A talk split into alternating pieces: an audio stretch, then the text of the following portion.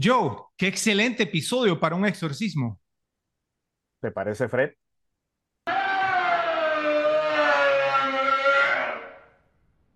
Sí, porque no hemos hecho uno desde el exorcismo de Emily Rose.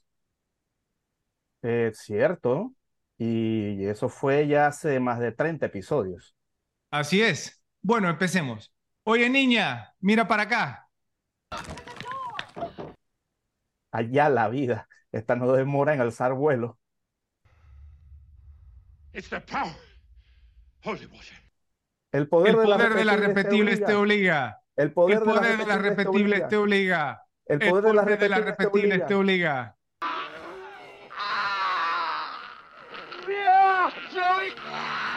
The Exorcist, el exorcista. A continuación, por las repetibles.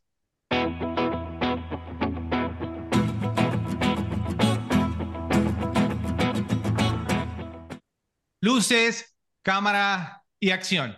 Estamos de regreso con una nueva edición de Las Repetibles, el único podcast que necesitas en tu vida si disfrutas ver las películas que te gustan una y otra vez. Yo soy Fred, su amigo y moderador. La gente se repite las películas que les gustan porque les brindan consuelo, les despiertan nostalgia, profundizan su comprensión y les proporcionan una variedad de experiencias emocionales e intelectuales, especialmente cuando tienen un alto valor de entretenimiento y son divertidas, distinguiéndolas de otras que a veces resultan aburridas. Hablando de películas aburridas, me acompaña una persona que, pese a que ha mejorado considerablemente sus rankings durante los últimos episodios, todavía incluye algunas cintas que realmente pueden resultar ser aburridas a la hora de repetírselas. Estoy hablando de José. ¿Qué tal todo, Joe?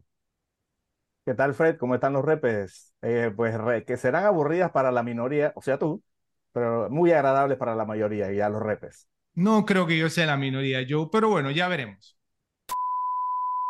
Quiero pedirles un favor. Denle like y compartan este video en sus redes sociales, pues es la forma más fácil y rápida para que nos ayuden a que nuestro canal crezca, ya que le hacen saber a YouTube que les gusta el trabajo que hacemos y nos recomendará a otras personas amantes del séptimo arte.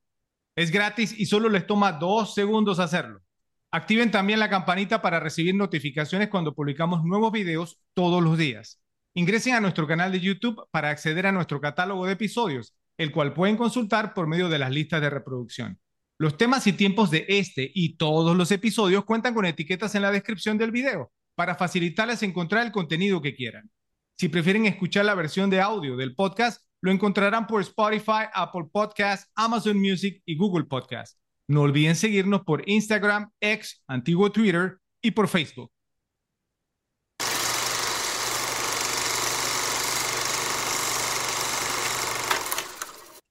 En este episodio les traemos una obra maestra perdurable del cine de terror.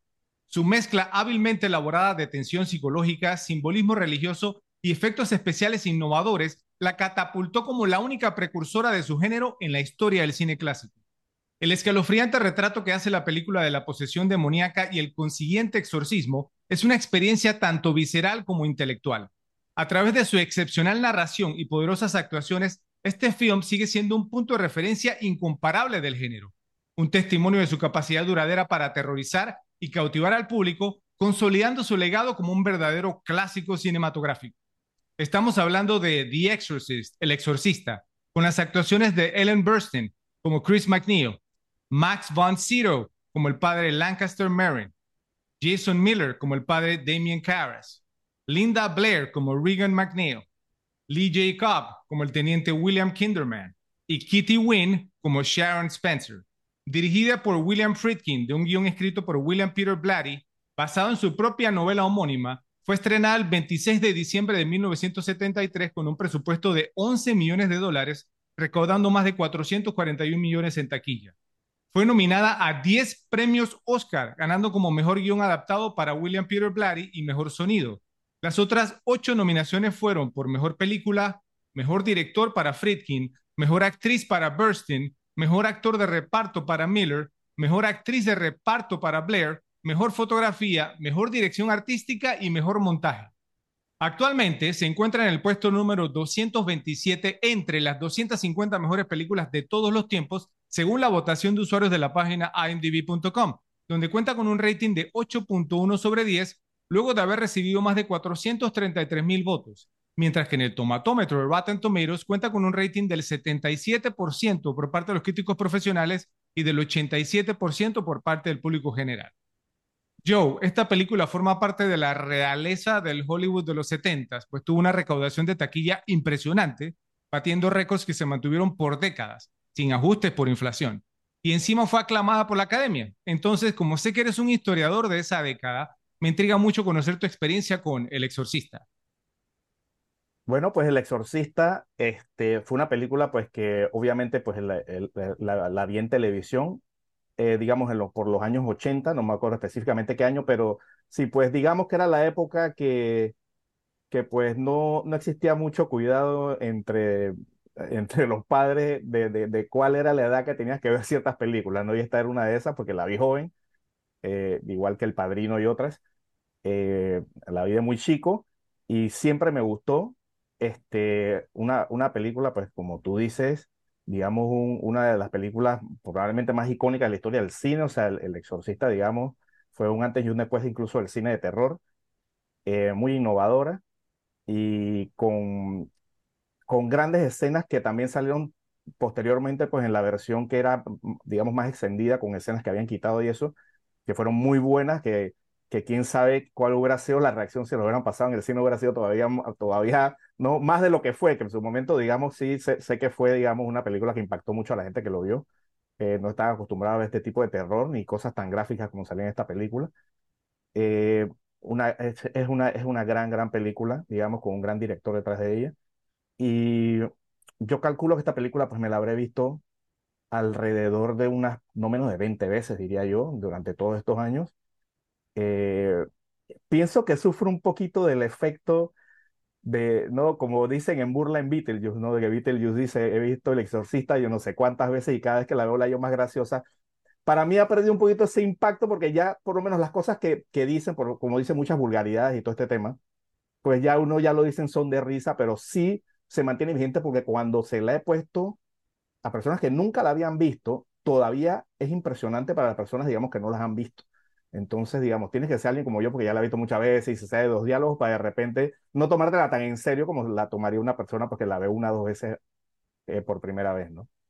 Sí, efectivamente, Joe. Y el impacto cultural que tuvo esta película cuando se, estrenó, creo que no muchas personas, digamos, están anuentes de esto. Yo vi en entrevistas eh, que tres cuartos de la población de Estados Unidos en ese momento llegaron a verla en el cine. Entonces, fue un tema, digamos, sumamente impresionante, por eso alcanzó, digamos, la taquilla que logró alcanzar en ese momento sin, como mencioné anteriormente, el tema del ajuste por inflación. Personas, digamos, desmayándose en el cine, ¿cierto? Eh, eh, eh, pues que no aguantaban, digamos, las, las escenas fuertes en su momento. Fue una película totalmente icónica. En mi caso, esta película siempre fue precedida por su reputación, convirtiéndose casi en un tabú, ya que desde niño no me, me permitían verla y se convirtió en un film que despertó mucha curiosidad a mí personalmente. Cuando finalmente logré verla en formato de televisión por cable como adolescente, me impactó por sus escenas fuertes, pues es de esos films que te dejan huella debido a su temática. Puedo habérmela visto entre 8 y 10 veces en mi vida, yo, ya que como lo expresé durante el episodio de La Profecía, que es una cinta que me gusta más, me parece que el tiempo no ha sido muy amable con esta cinta, aunque su influencia, impacto e importancia son totalmente innegables. Esta película es más terrorífica porque parece que no quiere serlo, Joe. El horror se introduce en las vidas de personajes preocupados por sus vidas. En parte debido a esto, El Exorcista fue y es una brillante película de terror con una capacidad arquetípica para llegarnos hasta la médula y perturbarnos. Sobrevivirá mientras la gente se preocupe por las películas bien hechas.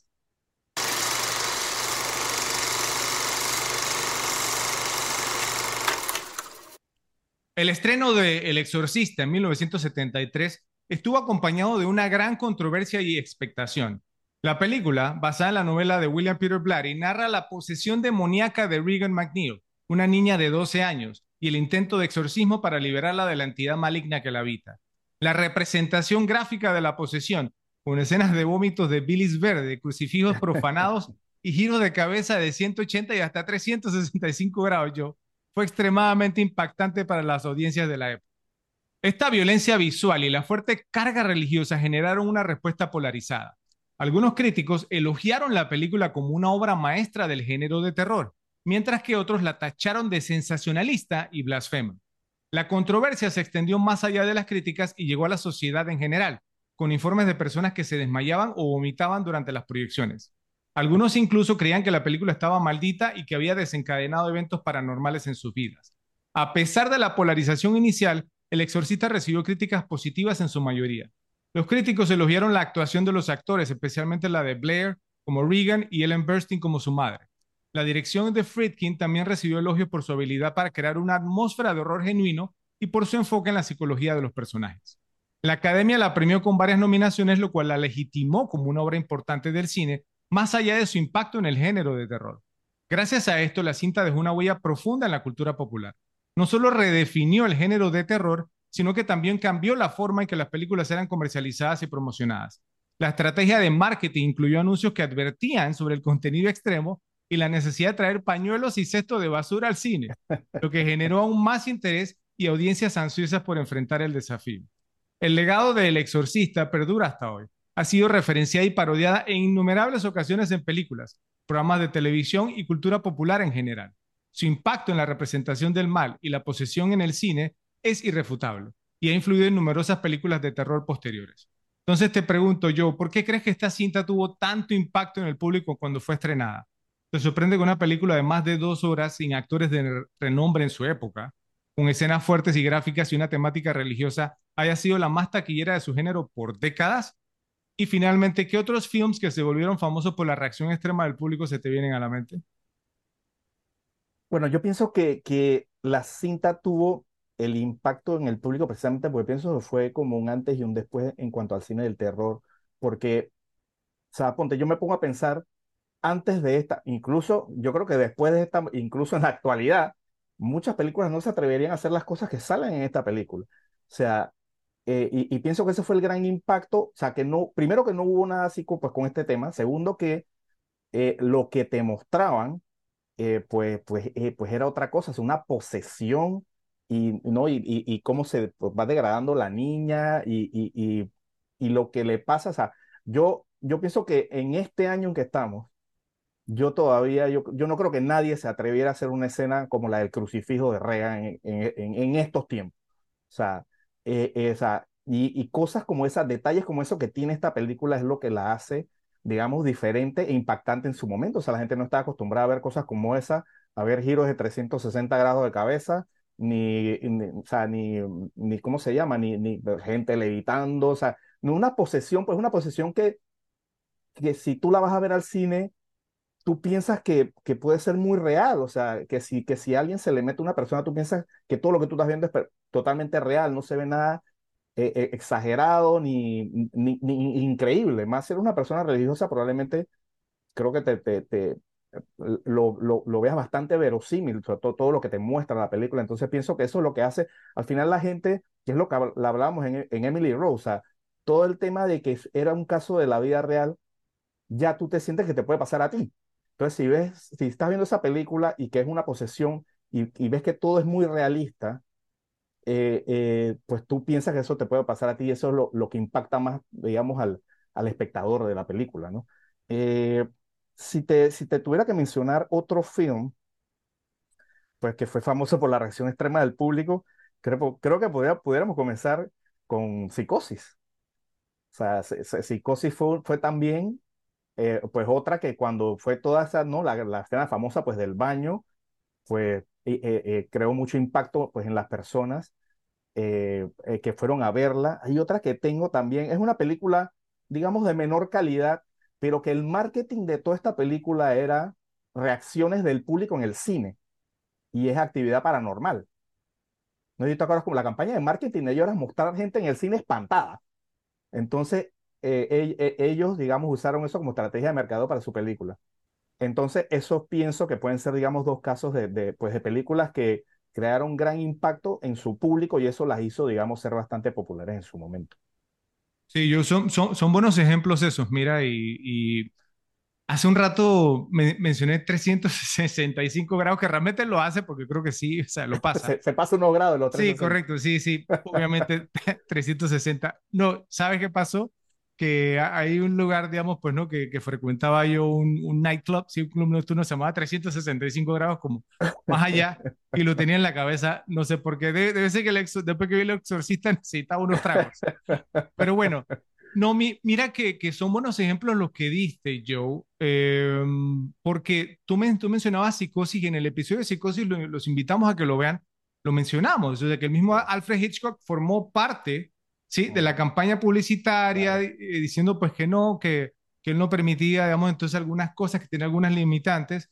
Sí. Lo de eh, Paranormal Activity también, sí, lo planteaban como si fuera algo real, ¿cierto? Como que realmente estaba sucediendo, esto impactó mucho, pero creo que eso tuvo, digamos, como un, un tema, eh, como, como, como, un drawback, o sea, que le hizo daño a la película después cuando se, se, se dieron cuenta que era falsa publicidad, ¿sí? Y ¿sabes cuál se me vino también a la cabeza, Joe? La, la, la bruja de, de, Blair, The Blair Witch sí. Project, el proyecto de la bruja de Blair. Porque esa película obviamente fue un poquito más, digamos, por el tema del internet, ¿sí? Que por ahí, claro. digamos, entonces se volvió viral, pero, fue, pero también fue, fue causó pre, mucha anticipación. Fue, ajá, exacto, fue más pre-hypeada por campaña que pienso que reacción del Yo pienso que, al contrario, pienso que, que, que, era una mala, mala reacción del público cuando la vio, porque pienso que se decepcionaron un poco por, por la, la campaña que habían preparado antes, ¿no? Exactamente, sí. Pero bueno, para darle cierre al tema, El Exorcista no fue solo una película de terror innovadora y perturbadora, sino también un fenómeno cultural que generó controversia y dejó una marca indeleble en la historia del cine. Su capacidad para provocar emociones intensas en las audiencias y desafiar las expectativas narrativas continúa siendo su legado perdurable, asegurando su lugar como una de las películas más influyentes y discutidas de todos los tiempos.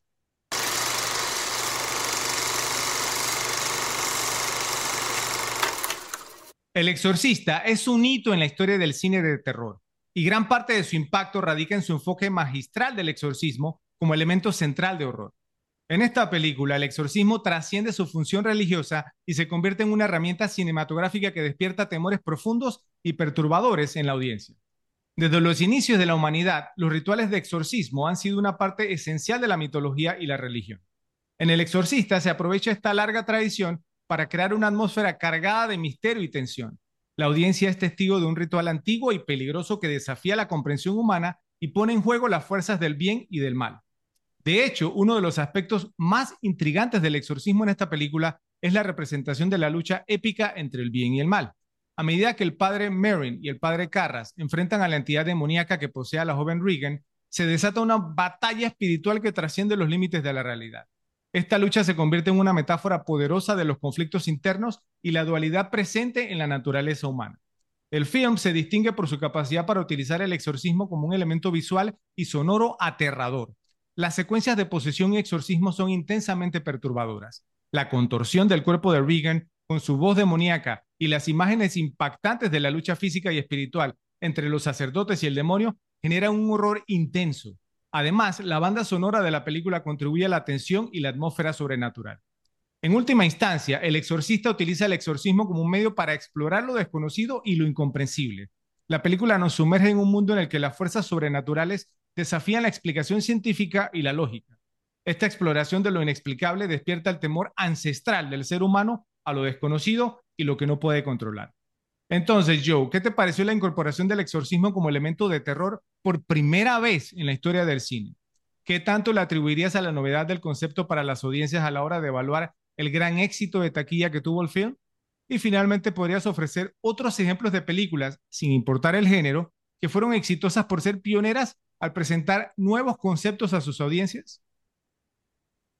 Ok, o sea, pues como, como, como, habla, como hablé antes cuando, cuando dije sobre el éxito que tuvo esta película, obviamente pienso que en gran parte fue por, eh, por lo innovador del concepto de exorcismo, o sea, era un tema que no se había tocado antes. Y volvemos al tema, o sea, eh, cuando tú presentas como, cosas como estas, digamos, con lugares donde, donde son pues muy religiosos, pues más todavía digamos, eh, resulta ser algo llamativo, porque tú, por lo general, ¿no? Tú siempre estás acostumbrado simplemente como persona religiosa, pues a pensar en lo bueno, en las cosas buenas que van a pasar, pero cuando te ponen este, situaciones como lo que pasa en esta película, pues una posesión demoníaca, todo ese tema, eh, eh, es algo también llamativo, o sea, porque es algo que nunca lo habías visto antes. Entonces, cuando lo ves, eh, obviamente te va a impactar. Y pienso que o sea, no solamente es, es meter la parte de, de, de la novela del exorcismo, es, es, es, que sea una novedad y que quede bien. Porque si hubiera sido una novedad y queda mal, o una película tipo Ed Wood, nadie le pondría ninguna atención, hubiera pasado como una comedia y digamos nadie pues le, para mucha bola, pero digamos fue una película que se hizo seria y se hizo, como decía también, se hizo sin, sin digamos, sin, sin, sin pena, por decirlo de alguna manera, o sea, le metieron todo lo que le metieron, todo lo que le tuvieron que meter sin, sin dejar cosas por fuera, aunque sí, bueno, dejaron algunas escenas, pero dejaron muchísimas cosas muy fuertes en la película, y eso pues es, es lo que la valida al final, o sea, porque te muestran las cosas bastante crudas como si en realidad pasara. Por eso te digo, o sea, pienso que la película impactó mucho fue por eso, porque, porque todo el que lo vio dijo, o sea, no veo que esto sea increíble si pasara, ¿entiendes? Entonces eso fue, pienso que el gran éxito que tuvo esta película, o sea, eh, obviamente el tema y obviamente lo que muestran, me, eh, pues me, me, parece que, que, que eso lo hizo la película taquillera que fue. O sea, si te pudiera ofrecer otro ejemplo, te pudiera decir, digamos, que, que películas que fueron exitosas por ser pioneras, pues ¿qué más podemos hablar que de Halloween? ¿No? Fue, fue una pionera en el género slasher. Sí. Y que a raíz de Halloween, pues salieron, digamos, slasher icónicos durante toda la historia del cine a partir de ese momento. Aunque no le darías el honor a la masacre de Texas en ese caso. Ah, pudiera ser, pero, pero pienso que Halloween un poquito más. Ok. Tuvo más, más impacto, vamos a llamarlo. Claro, tuvo muchísimo más impacto. ¿Qué más? Eh, no, solo, solamente traía esa, para, para, no. para no robarte el toner después. No, no, no. Eh, yo venía con un par más eh, y, y, sabes que yo creo que William Friedkin ha sido digamos, un, un, tipo innovador y pionero. Mira, porque si tú me preguntas a mí, la, una que se me vino a la mente fue The French Connection, Contacto en Francia, con el tema, sí, obviamente siempre se han hecho películas de policía y demás, pero Contacto en Francia pienso como que, que marcó un hito también, digamos, con el tema de los detectives, ¿cierto? Siguiendo, digamos, entonces, pues no, los ladrones mostrándonos, digamos, como el diario vivir, digamos, de, de, de los policías, eh, cómo tenían que seguirlo. Eso fue, digamos, algo totalmente innovador. Y una que yo sé que a ti no te gusta, o no sé si la habrás visto, no, no, no me has comentado, es Vivir y Morir en Los Ángeles, que también es de William Friedkin, de 1985, Obviamente se había tratado nuevamente pues, ¿no? con policías corruptos y demás, pero esa película lo hizo de una manera muy diferente, ¿sí? o sea, fue, profundizó mucho en cuanto al tema. Entonces Friedkin, digamos, siempre ha sido un pionero también. Ahora, te quería preguntar algo también, yo, porque, o sea, para las audiencias modernas, ¿sí? si se pone a ver El Exorcista, pues eh, en estos momentos, ¿sí? pues con todas las películas pues, ¿no? que han salido, para mí es como, no sé, yo lo, lo pongo como como Dr. J, como eh, Julius Irving, ¿no? En la NBA, pues que sí, que si tú lo comparas, digamos, pues con los high flyers que hay hoy en día en la NBA, eh, pues y ves, digamos, los videos de Dr. J, entonces la gente dice, ah, bueno, pero no es la gran cosa, porque has visto, digamos, pues no a Michael Jordan, has visto a todos los demás. Que, que Lavin, o sea. Exactamente, pero cuando, cuando fue Dr. J en su momento nadie había visto eso. ¿sí? Entonces fue como un precursor. Y no sé, digamos, o sea, pues si, si, si eso influyó también, digamos, pues en esta película como tal. Es más, el exorcista como tal, si, si la vemos, es más un drama, ¿cierto? O sea, cuando inicia es, un, es como un drama, y yo pienso que por eso tuvo también tanto peso con la academia. No, no sé tú qué opinas yo, porque realmente el terror, digamos, o sea, viene, eh, o sea, como por la mitad de la película, digamos, un poquito más allá. No, claro, no sé si tú crees que eso influyó en eso. Comienza, no, no, tanto al estilo del exorcismo de Emily Rose, pero comienza al principio queriendo explicar todo de manera científica, y también presentándote a los personajes, pues sobre todo al personaje de Ellen Bernstein, Chris, eh, que era una no creyente. Entonces, como que eso hacía que ella no viera lo que le pasaba a Regan desde el punto de vista eh, espiritual, por decirlo de alguna manera. Entonces, te lo ponen primero como to todo muy científico, los doctores decían que era, eh, podía hacer esto, podía hacer lo otro, tratando de sacar como todas las explicaciones científicas ¿no? Y, y, y, y, médicas hasta llegar a la parte espiritual, que es toda esa primera parte, pues que lo ponen más como un drama que tú, obviamente tú ves el nombre del exorcista y sabes que no va a ser ninguna, ningún drama médico, pero, pero, pero, eso pero, pero, eso, pero eso es lo que te presenta pues al principio, pues de, de, de, quieren descartar todo de la persona, pues la persona no creyente quiere descartar todo el tema médico hasta que ella dice, esto que estoy viendo, no, ya, ya estoy segura que no es un, un problema médico. Entonces, pues ya pasa a lo que es la parte pues, del terror, ¿no? Y precisamente eso es lo que iba a decir yo, que si tú te pierdes los primeros 10 minutos, sí, obviamente, no ves el título de la película y te sientas a verla y, y no, no viste el tema en Irak y de repente, pues no, es como un drama, ¿cierto? Una Sí. actriz que está en Georgetown y tra, la, la, la, la, ¿cierto? Y entonces y la hija se enferma y tú, uy, a movie of the week, ¿no? La película de la semana. ¿Qué le pasa a la hija? Y de repente te sale Regan hablando como el diablo. Pero bueno, lo que sí te digo yo es que en conclusión, el exorcista utiliza el exorcismo como un elemento de terror de manera magistral. A través de su enfoque en la lucha entre el bien y el mal, la representación visual y sonora impactante y la exploración de lo desconocido. La película se ha ganado su lugar en la historia del cine de terror como un clásico atemporal que sigue aterrando y fascinando a las audiencias hasta el día de hoy.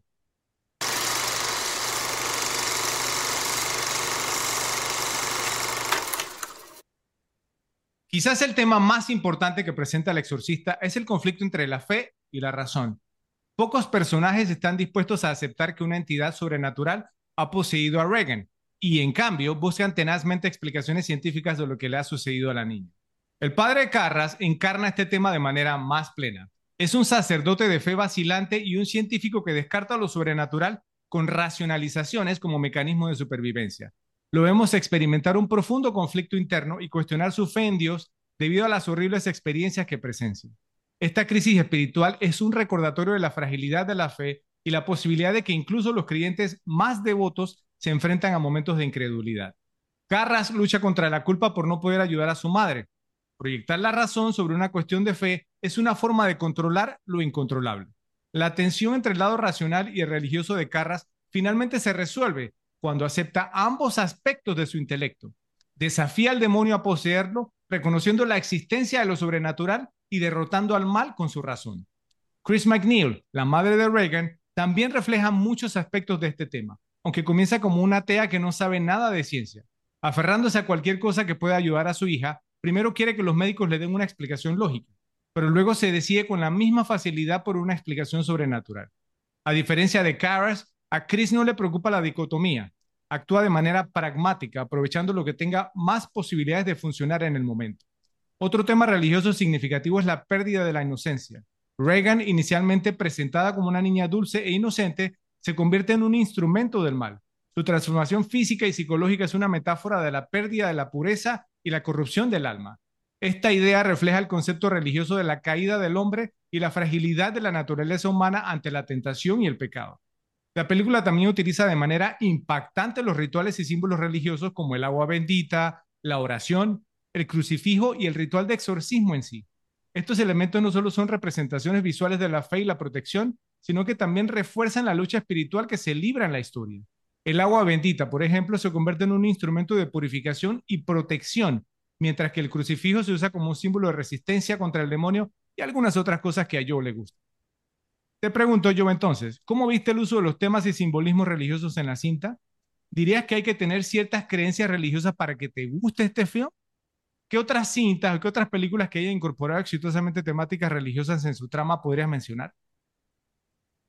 Eh, bueno, o sea, a mí me pareció pues bastante acertado, obviamente todo, todo con, con un objetivo no narrativo en la película, todo, todo este tema religioso.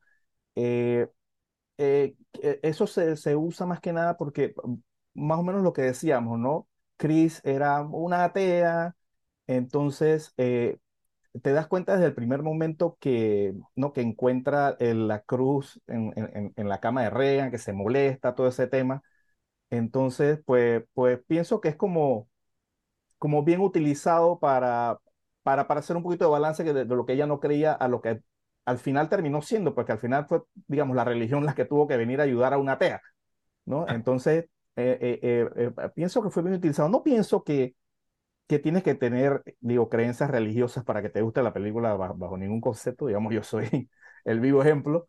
Me encanta esta película, pues tampoco es que soy el más religioso, pero, pero por, por, precisamente por eso, porque pienso que la película está muy bien hecha y o sea, en, el, en el punto de que no es una película, digamos, que te como que te, ah, como que te, no preachy en cuanto al tema religioso, de que oh, oh, eres una mala persona si no crees, o sea, nada, nada de ese estilo. Entonces, me parece que tiene un balance entre el personaje, digamos que, que era ateo, el, todo el tema religioso, me parece que está puesto y que, eh, eh, está, que está puesto, que está bien puesto sin, sin, sin ser, digamos, no como que te están predicando o, o, metiendo alguna propaganda religiosa, no, no lo veo desde ese punto de vista eh, y no me molesta tampoco. O sea, me parece que supieron resolver bastante bien pues ese tema en, en, esta película. Pues si pienso en otro film que usa, digamos, todo ese tema también, pues ya lo hemos mencionado también, ¿no? Y es un episodio que ya hicimos que fue el exorcismo de Emily Rose.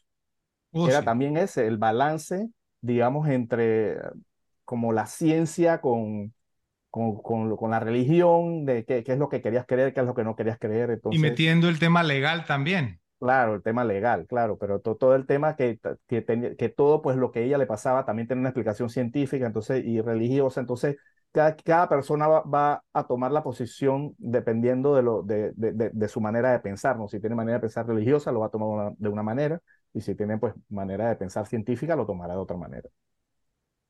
Ok, ahora, eh, ese tema también tocamos un poquito, raspamos la superficie un poco en el episodio del conjuro, sí, que también, o sea, los, invitamos a que lo vean, eh, y fue yo, digamos, el, el, tema, digamos, pues como de, de lo religioso, Ahora, tengo entendido que parte, digamos, del éxito de la película también obviamente fue que, pues en los 70s, pues la población, digamos, pues no, de, cristianos, de católicos, éramos más amplia, ¿cierto? De lo que es hoy en día.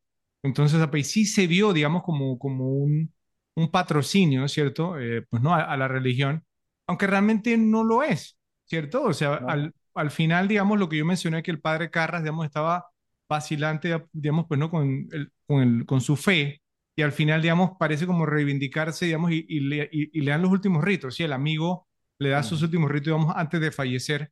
Entonces, creo que eso es lo que le da como un cierre al tema y por eso fue que quizás, digamos, entonces, pues a la iglesia le, le, gustó tanto, ¿cierto? Y pues yo tengo, digamos, unos datos interesantes, una categoría un poquito más, más adelante en cuanto a eso, pero, pero sí considero, pues, que que tuvo algo que ver, o sea, no creo, digamos, porque se puso preachy, que trataron, digamos, pues como de, predicarnos, pienso que lo manejaron muy bien, eh, incluso, digamos, el inicio de la película, no sé a ti qué te pareció, ¿cierto? Pero eh, creo que fue, digamos, entonces, eh, muy importante. Hay gente que no le gusta el inicio de la película, mira, que hay gente que, que, que dice porque son 10 minutos un poco extensos, ¿cierto? Que, que, que, o sea, pues que como que el cambio es muy brusco cuando se, se pasa de Irak a Washington, eh, pero yo sí pienso que era necesario porque, o sea, de repente, digamos, entonces pues ibas a traer el personaje, sí, del padre Merrin de la nada, que lo veíamos, digamos, como en el bosque, sí, estaba en un bosque, algo así, y entonces pues lo van a traer de la nada. Creo que te establecen bien, digamos, pues quién era él, a qué se dedicaba y lo más importante, el demonio también, ¿cierto? O sea, entonces pienso, digamos, que eso fue vital. Pero eh, para mí, digamos, El Exorcista es un clásico, ¿cierto?, del cine de los 70 que profundiza en temas religiosos y simbolismos de manera impactante y reflexiva. A través de su narrativa, personaje y uso de rituales religiosos, la película invita a la audiencia a explorar la lucha entre el bien y el mal, la pérdida de la inocencia, la dualidad del ser humano, la fe y la duda. Esta riqueza temática es lo que ha permitido que siga siendo una obra icónica que continúa intrigando y resonando con las audiencias a lo largo de los años.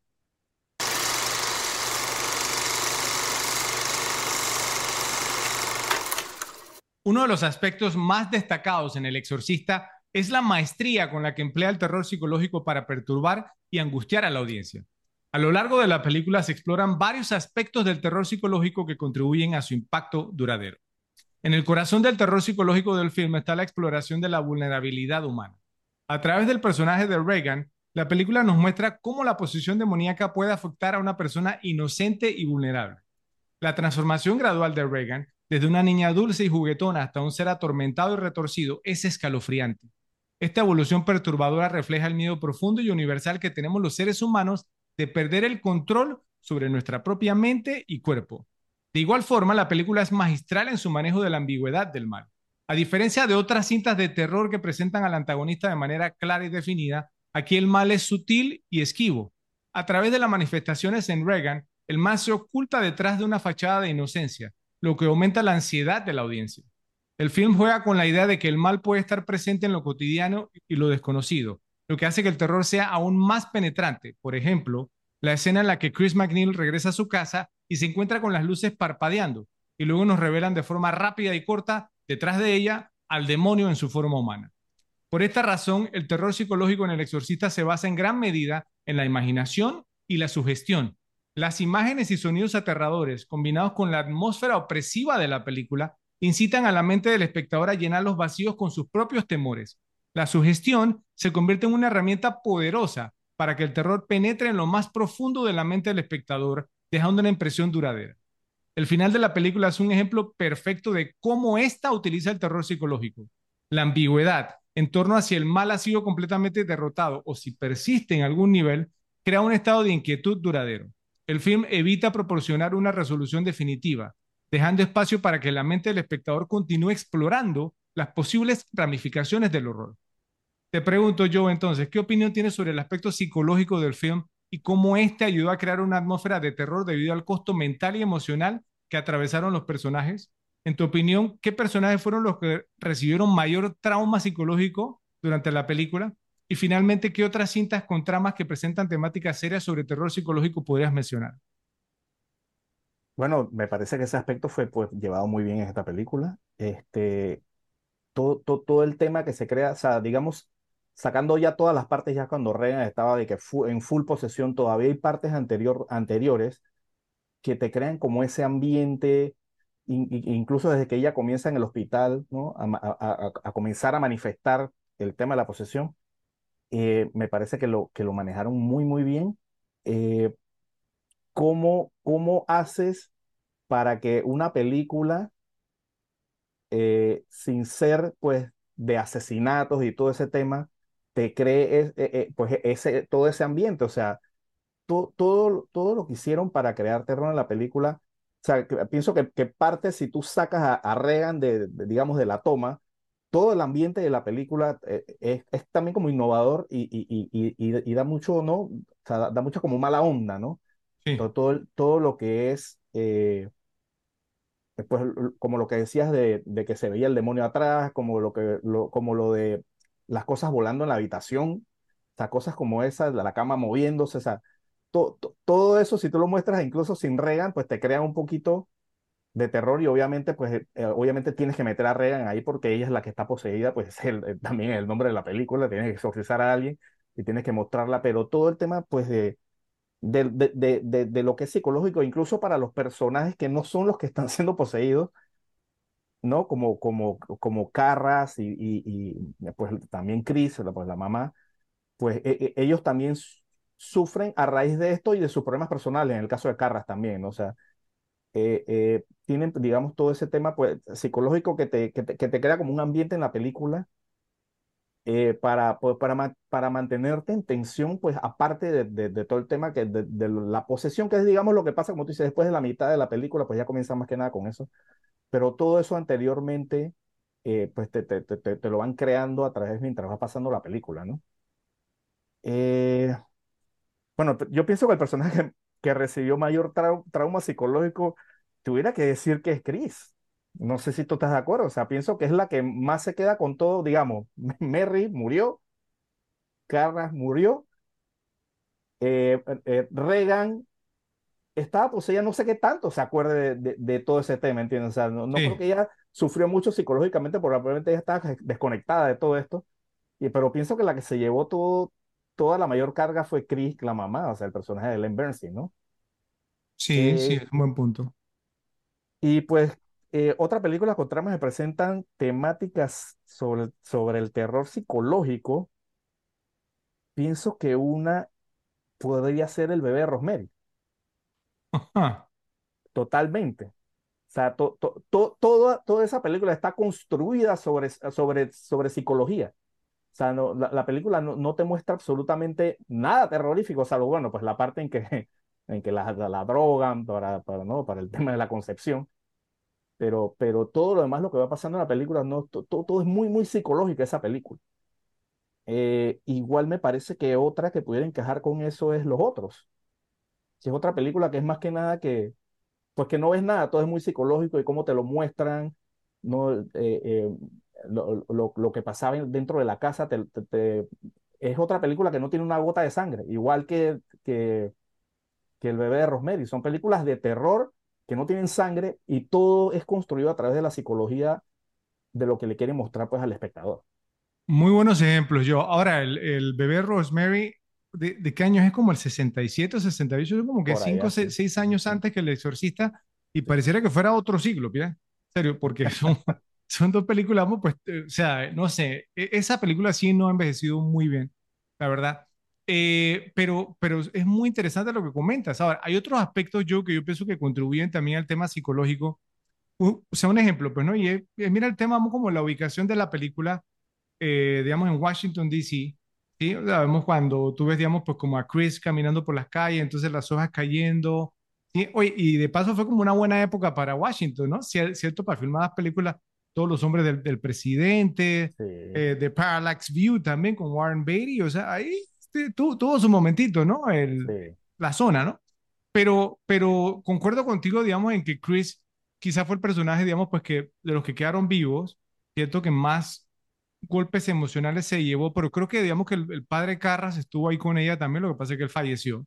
Entonces, pero el tema, vamos, de, pues no, de, de la mamá, recuerda pues que también cuando eh, Reagan estaba, digamos, poseída, entonces le salió con unos temas de unas voces, sí, o sea, de con su mamá y varias cosas. Eh, El, el, el padre Carras, digamos, sufrió mucho Sí, que una parte vio a la mamá y todo en la cama. incluso. Sí, correcto, exactamente. En- entonces, o sea, pues, yo creo que ese sería, digamos, como el personaje que, o sea, que, que se vio como, como, como afectado más. El, el tema de Chris creo que sí gana porque a ella le tocó, digamos, pues como atravesar el tema médico primero con la hija, ¿cierto? Ver, digamos, entonces, pues no, a su hija sufrir.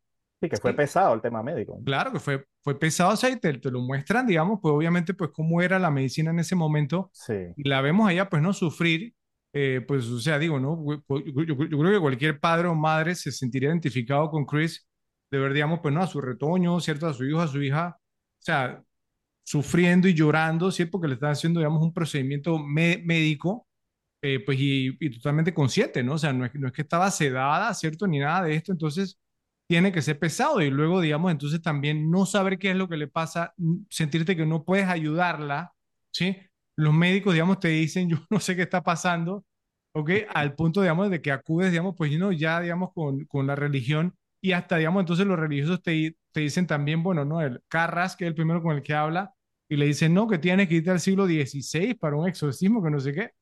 Entonces, claro, ya, ya vamos, atravesó, digamos, entonces y la, y la, y la pasó muy, muy mal. Pero en resumen, Joe, El Exorcista es una manifestación cinematográfica perfecta del terror psicológico presente en la vulnerabilidad humana, la lucha interna de los personajes, la, la tergiversación del mal, el impacto de la imaginación y la sugestión y la ambigüedad del final.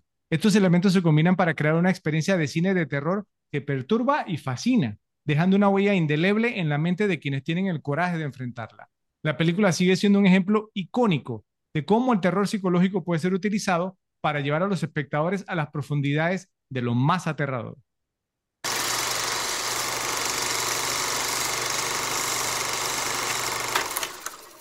En honor a la década y la nominación a mejor película que recibió El Exorcista, les traemos el ranking de este episodio. El ranking es Top 10 películas repetibles nominadas al Oscar como mejor película en la década de los 70. Adelante, Joe. pues, ¿qué podemos decir? Eh, una gran década. Yo sé que eh, vamos, creo que vamos a concordar en algunas películas, pero pienso que nuestros órdenes van a estar totalmente diferentes. Sé que también vas a poner algunas que yo no tengo. Y recordemos que son las más repetibles, no las Re- mejores. Repetibles para mí, repetibles para mí, para mí. Ok. Espero que lo hayas tenido en cuenta. Así que yo sé que hay unas que tengo, digamos, bajas, que tú las vas a tener más altas, pero es un tema de que es un tema de mi nivel de repetibilidad. Ok. Así que comenzamos con la número 10, pues esta es la primera que pienso que la vas a tener mucho más alta que yo. Eh, y es All the President's Men, Todos los Hombres del Presidente de 1976 de Alan J. Pakula, con Dustin Hoffman, Robert Redford y Jack Warden, pues de número esas 10, Joe. de número 10, de número 10. Eh, y probablemente te va a sorprender la que tengo después, vas a decir, yo no, probablemente no la tengas ni en tu lista, Wow. pero, pero es un tema de que, y bueno, ya lo explicaré por qué está ahí. Pero bueno, Todos los hombres del presidente, pues una gran, gran película sobre el caso de Watergate, pues digamos, ese, pues el, el, el, el caso en que, que llevó a que el presidente Nixon pues tuviera que renunciar. Pues es una excelente película que introdu- introdujo al personaje, pues ese Deep Throat muy famoso, que después al final también se supo el nombre, pero es una tremenda película y digamos un, un, una especie como de documento histórico, ¿no? También muy, muy, muy bien hecha pues de, de, Woodward y Bernstein, que fueron los periodistas que destaparon eso. La número nueve, esta probablemente no la tengas en tu lista, creo que esta película no te gusta, pero este, este, esta es una de esas películas que me pasó como con otra película de este director, que cuando la vi la primera vez no me mató, y después con muchas repeticiones pienso que es una obra maestra, me encanta esta película. Eh, y, y, es de esas también, esa, esta película me la tengo que ver cada X tiempo, porque en verdad, no sé, tiene como una atmósfera y todo, ah, después también ya uno ve los temas técnicos y eso, pero me parece que es una excelente película, bastante menospreciada. Quiero pistas, yo. Eh, no, no, no, es de 1975. Ok, entonces. Ah, ok. Eh, One Floor. De... No, pues esa ganó. No, no, No, eh, no, no, no estábamos contando las que ganaron. Entonces estoy perdido. ¿Cuál? La número 9, Barry Lyndon, de Oh. 1975, Stanley Kubrick con Ryan O'Neill, Marisa Berenson y Patrick McGee, como lo acabo de decir en, pues, en mi introducción. Esta película, la primera vez que la vi no me mató, pero es fascinante cada vez que la veo. Tiene un, y es una película larga, pero tiene, no sé, es que la manera en que, en que Kubrick la, la, pues, la muestra, también te, pues, te tiene todo, todo el tema de la, de la iluminación natural, que Kubrick tuvo que mandar a hacer lentes especiales para tomar toda esa película pues, con luz natural. Y, y, y, la película tiene como un ambiente y cuando vas pues viendo como eh, eh, la subida del, del, personaje de Barry y su caída y cómo termina, es que es, es excelente, una, es una excelente película, me parece súper menospreciada. Ok, pues no ha envejecido bien, a, a, lo admites por lo menos. Wow, me envejeció excelentemente. la número 8, Chinatown, Barrio Chino de 1974 de Roman Polanski con Jack Nicholson, Faye Dunaway y, John Huston. Pues una película que he dicho que me, que me encanta. Esta es una gran, gran película, digamos, de los neo noirs, uno de los mejores. Y tú, tú estás con él y Confidential. Yo digo que están ahí al mismo nivel, los dos, digamos, desde, desde esa época, sacando todos los 40. Pues una excelente película, pues que, eh, como que revivió o, o, o todo, todo todo ese, ese género del film noir, que era un, pues un género de, del pasado, lo revivió de manera excelente, pues Roman Polanski y también pues, pues poniendo a, al, al, gran John Huston, el director de los film noir, a actuar y que hizo un papelazo también como el villano de la película, pues es un película. Es una, es una gran película eh, y me encanta yo y quiero, quiero, quiero hacer la, la, aclaración. Me parece que Ley Confidential es mejor, pero eso no significa que no me guste Chinatown, me gusta. Y esta, Chinatown, y otra que yo sé que va a estar altísima en tu ranking, que no va a estar en el mío, aclaro, o sea, es tema de repetibilidad, que no me las he repetido tanto, pero, pero sí considero que son grandes cintas, ¿ok? Yo sé cuál es la Okay. otra. Vamos a ver, vamos a ver, a lo mejor te sorprende. Eh, la número 7, probablemente esta sea la que estás hablando. Taxi Driver de 1976 de Martin Scorsese con Robert De Niro, Sybil Shepard, Harvey Keitel y Jodie Foster. Pues yo he dicho que esta película me fascina, que es la, mi película favorita Scorsese. Eh, no sé, es que esta película no solo te muestra ese ambiente de los 70, sino que también ese personaje de Robert De Niro siempre me ha parecido fascinante. Pues el tema de un tipo que, que es, que es un, un, villano y es un héroe a la vez. O sea, esa dualidad de ese personaje me, me encanta. O sea, un tipo que era capaz de, de, de digamos, de asesinar a un candidato eh, eh, político, ¿no? De, de, llevarse una mujer tan hermosa como Cyril Sheck para ver una película para adultos en la primera cita, pero que también te, tenía el corazón de ayudar a una chica como no como el personaje de Jodie Foster pues es, no, una película además que es una película muy cruda también me gusta muchísimo todo, todo este tema de esta película para el récord, esa era la otra a la que me refería, pero pensé que le vas a tener mucho más alta, especialmente si tú dices que es tu favorita de Scorsese. No, no, no, pero es que las otras, bueno, es que las otras son, wow. son pesadas también. Ok. La número 6, esta debe estar alta en tu lista, digo yo. Midnight Express, Expreso de Medianoche de 1978 de Alan Parker con Brad Davis, Irene Miracle y Bo Hopkins. Pues una película que ya hicimos un episodio, pues qué más podemos decir de eso. O sea, eh, eh, abarcamos bastante sobre esta película. Sé que a ti te encanta, a mí también. O sea, eh, pues todo el tema de Billy Hayes y lo que hablamos en ese episodio, pues una gran, gran cinta y invitamos a todos los que nos están viendo a que vuelvan a ver ese episodio, pues un gran episodio. Ese episodio, digamos, o sea, eh, fue, fue tremendo, fue, fue tremendo, especialmente con las cosas que descubrimos de Billy Hayes Sí, sí, como sí, que persona y del libro, todo muy bueno. era- la Vean, verdad que sí. La número 6, repite director, A Clockwork Orange, La Naranja Mecánica de 1971, de Stanley Kubrick con Malcolm McDowell, Patrick McGee y Michael Bates. Pues es una excelente película para mí, súper, súper repetible. Y en antes que mencionábamos, ¿no? Las películas innovadoras en cuanto a, ¿no? a, a- a géneros, esta sería una también en el género Sí. ultraviolencia. En el Sí. género ultraviolencia, esto, esto es un antes y un después también. O sea, eh, eh, pues una excelente película, ¿no? Con, con ese concepto tan... Es una película rara, pero no, eh, eh, pero, pero, pero es excelente. O sea, todo el tema del lenguaje que usan. Yo no sé si tú has tenido la oportunidad de leer el libro. El libro tiene, eh, eh, al principio tiene un diccionario de las palabras que usan en la película para que entienda lo que están diciendo.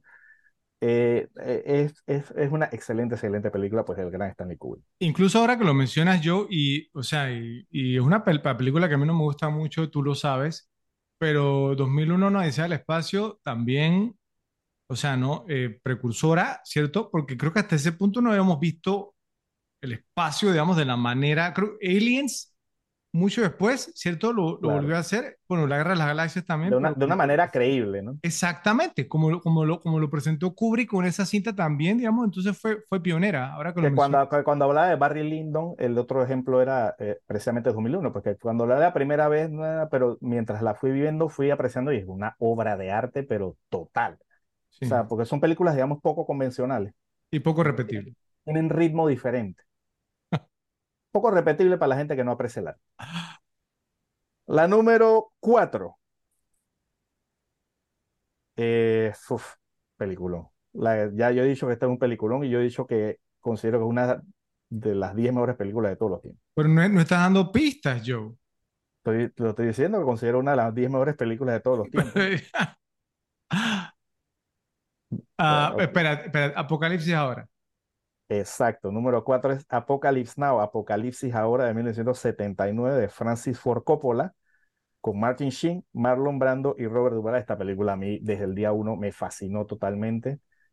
Eh, eh, tiene, no sé, tiene como, tiene como un estilo totalmente diferente a cualquier película de guerra. No sé, o la- todo, todo, todos los, pues, los detalles que muestran el, desde el, el napalm, la música, el, el mood que tenía esa película también es totalmente diferente a cualquier película de guerra. No sé, es como siniestro, no sé cómo, cómo describirlo. O sea, mu- muy, muy, este, la manera en que está hecha esta película es totalmente, no, es, es una obra de arte, es una obra, es una obra de arte total, no es una película de guerra, no es una película donde, de guerra normal que, donde, el, que, el, que el enfoque de la película es las batallas, o, o- Sí. o- es, es- es como, no sé, es, es que es, es increíble esta película, totalmente.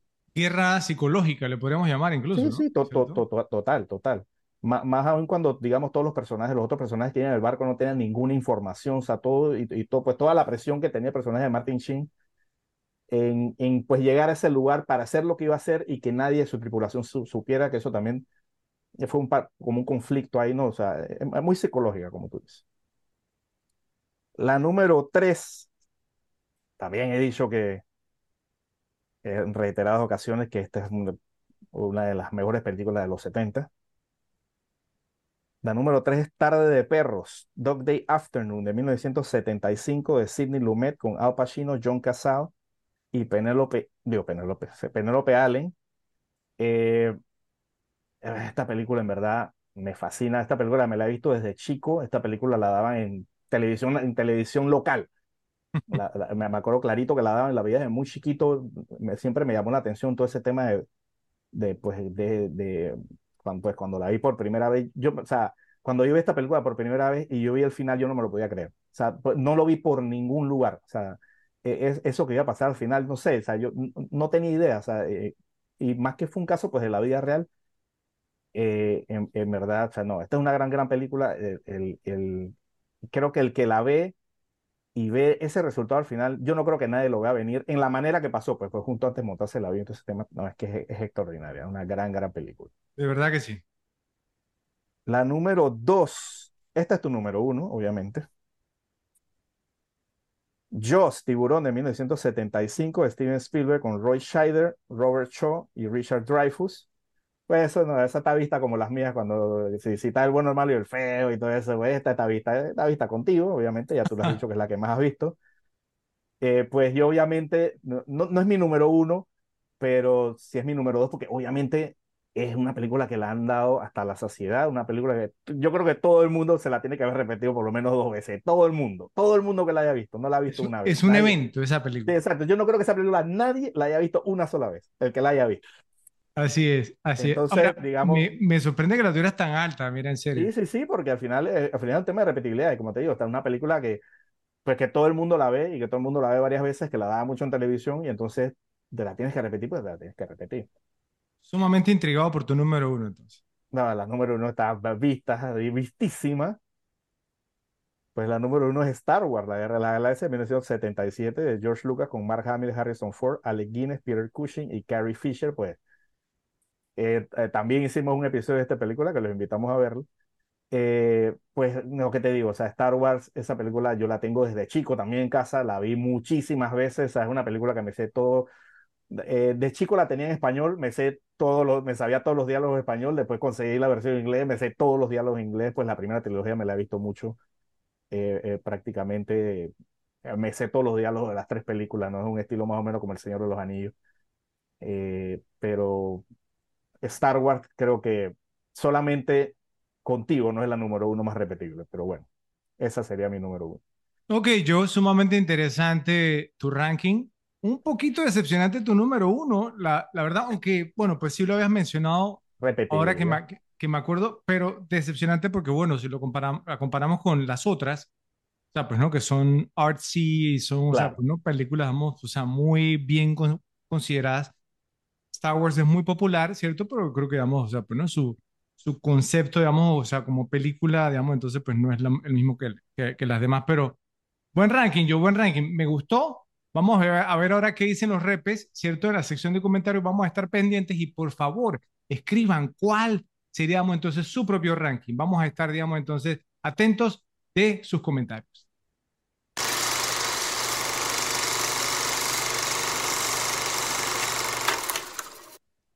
En honor a la década y la nominación a mejor película que recibió El Exorcista, les traemos el ranking de este episodio. El ranking es top 10 películas repetibles nominadas al Oscar como mejor película en la década de los 70. Entonces, voy yo en este momento. Yo, eh, mi número 10, puede que te sorprenda, pues que esté, digamos, en mi ranking, pero cuando ya uno se pone a ver, digamos, el factor repetibilidad, eh, creo, digamos, que no hay ninguna duda de que esta película entra en mi top 10. Y me refiero a Apocalypse Now. Apocalipsis ahora de 1979 de Francis Ford Coppola con Martin Sheen, Marlon Brando, Frederick Forrest, Lawrence Fishburne, muy jovencito, y Dennis Hopper. Esta película, como tú mencionaste, yo es un tour de force. Eh, hay que verla, ¿cierto? Después que la ves, entonces te la quieres ver de nuevo y te la quieres ver de nuevo.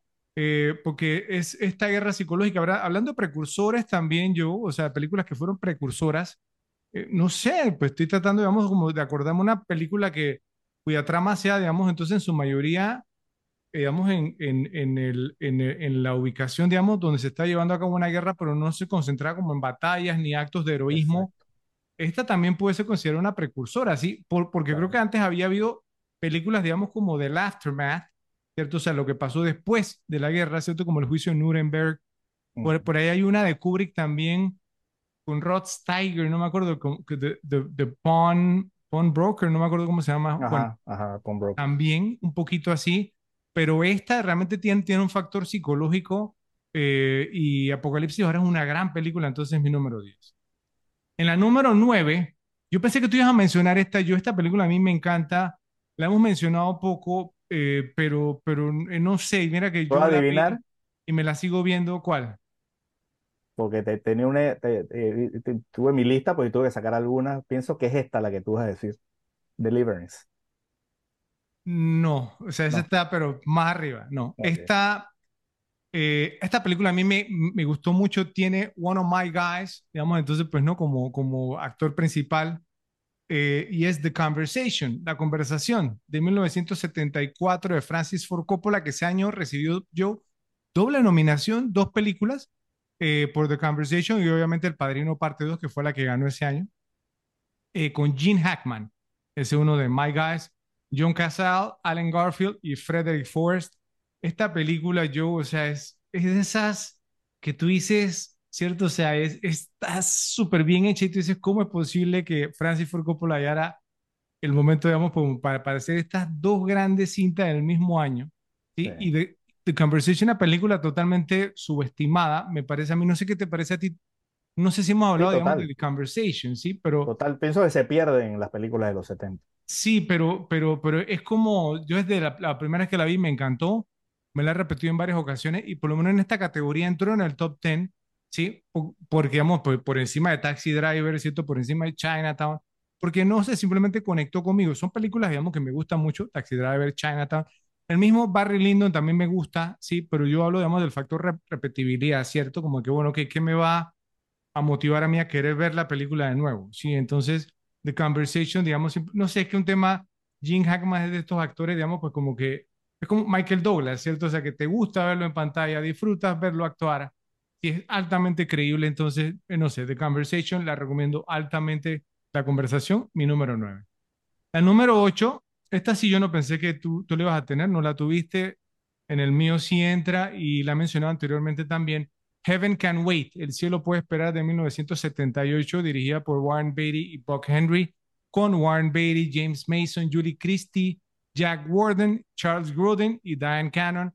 La he mencionado, digamos, en rankings anteriores. Esta película, vamos a un poquito más liviana en cuanto a la temática, si nos ponemos, digamos, para comparar con otras cintas setenteras, pero la verdad es que es sumamente divertida. Eh, una muy buena actuación de Warren Beatty. Eh, y es una de esas películas, digamos, porque le hicieron un remake hace no mucho con este Chris Rock, pero qué va, yo, o sea, la verdad, la verdad es que no, no, no, o sea, eh, la magia, digamos, pues no de esta película. Bueno, de, de, de hecho, Heaven Can Wait ya era un remake también, ¿cierto? Una película, digamos, no me acuerdo si era de los 50 o 60, creo que de 50 o 40, algo así.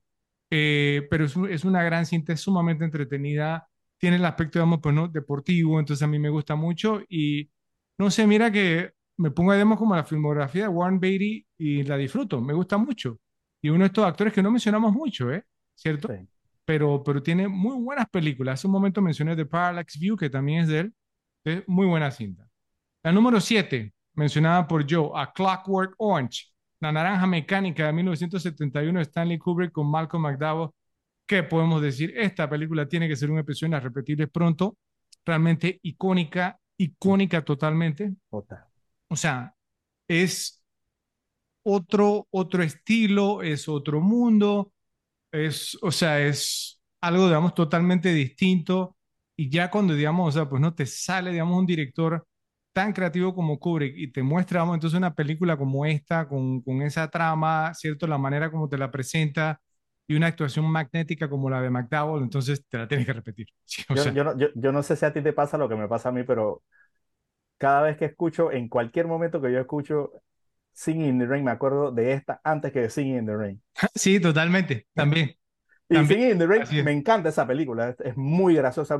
Singing in the Rain es tremenda película, pero cuando escucho la canción, la lío con la naranja mecánica y no con Singing in the Rain. ese, es el, ese es el nivel que tiene esta película. A mí me pasa porque me, me he visto más la naranja mecánica que Singing in the Rain. Y, me, y me imagino, y me imagino más a Alex haciendo lo que estaba haciendo en el momento a, digamos, a Jim Kelly eh, bailando y sí, sí. Um, me más in the rain,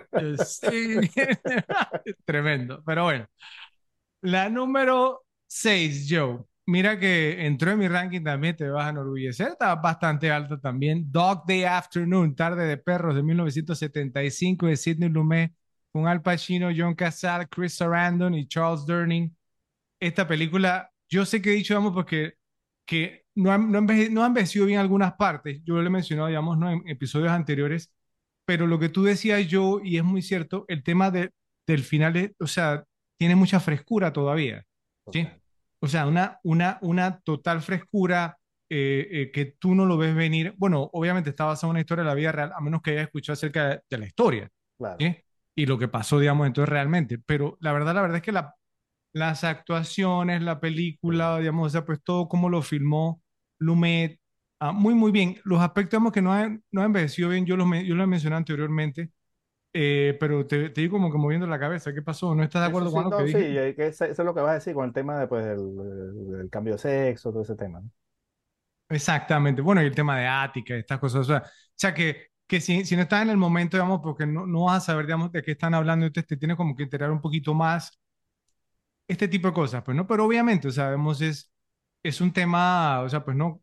También como un comentario sobre la, cu- la cobertura mediática, ¿sí? De los eventos. Entonces, pues, obviamente se habló, digamos, pues, de un, de un tema. Creo que hubiera quedado un poquito mejor si hubiera sido como un tema eh, no, eh, no sé, que no fuera real, pues no, sí, lo de Ática creo que vamos, porque quizás se, se equivocaron en meterlo, pero son opiniones, ¿sí? ¿Ok?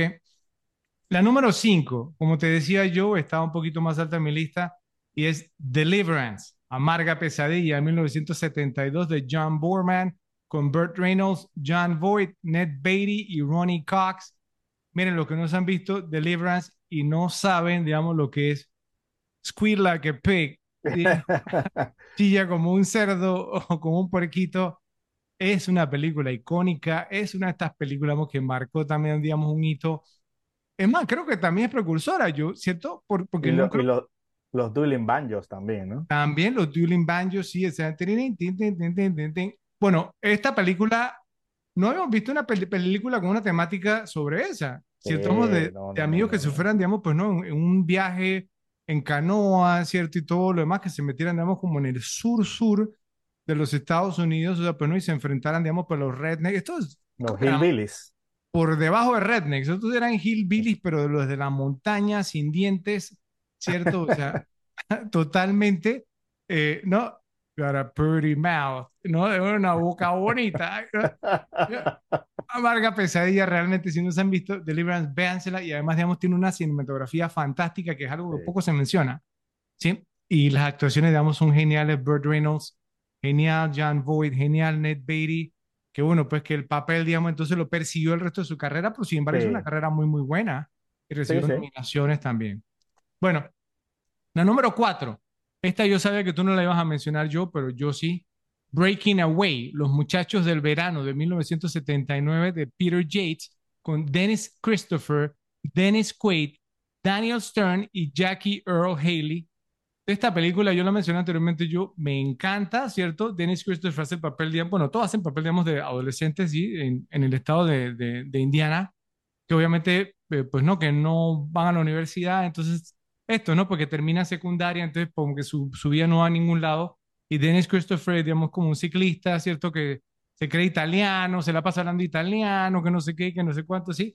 Y entonces, eh, eh, o sea, eh, no sé, es una gran película, de verdad. eh, y obviamente, pues, ¿no? Tiene sus rencillas con, con lo- los chicos que van, digamos, a la Universidad de Indiana, que llegan, digamos, entonces, pues, no, se creen los dueños del pueblo, ¿cierto? Entonces se creen mejores porque tienen dinero es una historia, digamos, tremenda y luego, digamos, entonces, pues no, es como una historia deportiva, también una película de, de deporte.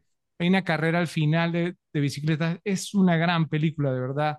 Yo no puedo creer pues, que a ti no te guste. ¿Tú, tú la has visto yo? No, no la he visto. Bueno, si, si la ves te va a encantar, altamente recomendada los repos. La número 3, tenía razón yo, altísima en mi ranking, Midnight Express, Expreso de Medianoche en 1978 de Alan Parker, con Brad Davis, John Hurt y Randy Quaid. Véanse el episodio que le dedicamos a esa película, es, es otro tour de force, ¿sí? O, eh, digamos, pues no, uno, creo, creo que fue uno de los primeros guiones, digamos, de Mr. Oliver Stone, eh, de un gran director, ¿cierto? Alan Parker. No, o sea, realmente, o sea, esa película, vamos, eh, hay un antes y un después, digamos, en la vida de uno, si uno ve El Expreso de Medianoche. Eh, y, o sea, ahí esa, ese episodio, digamos, tuvo muchos temas interesantes en cuanto a la veracidad, digamos, de, de lo que se contó y los momentos, digamos, que se contaron también. Y todavía no estoy convencido de ir a Turquía por, por esa película. Y no, igual yo, ¿sabes? Igual yo. A mí me pasa igual. Y me pueden criticar, pero lo digo y no me arrepiento. Y gracias al Expreso de Medianoche. Exactamente. La- y e- eso que yo ve la novela, esa hora la.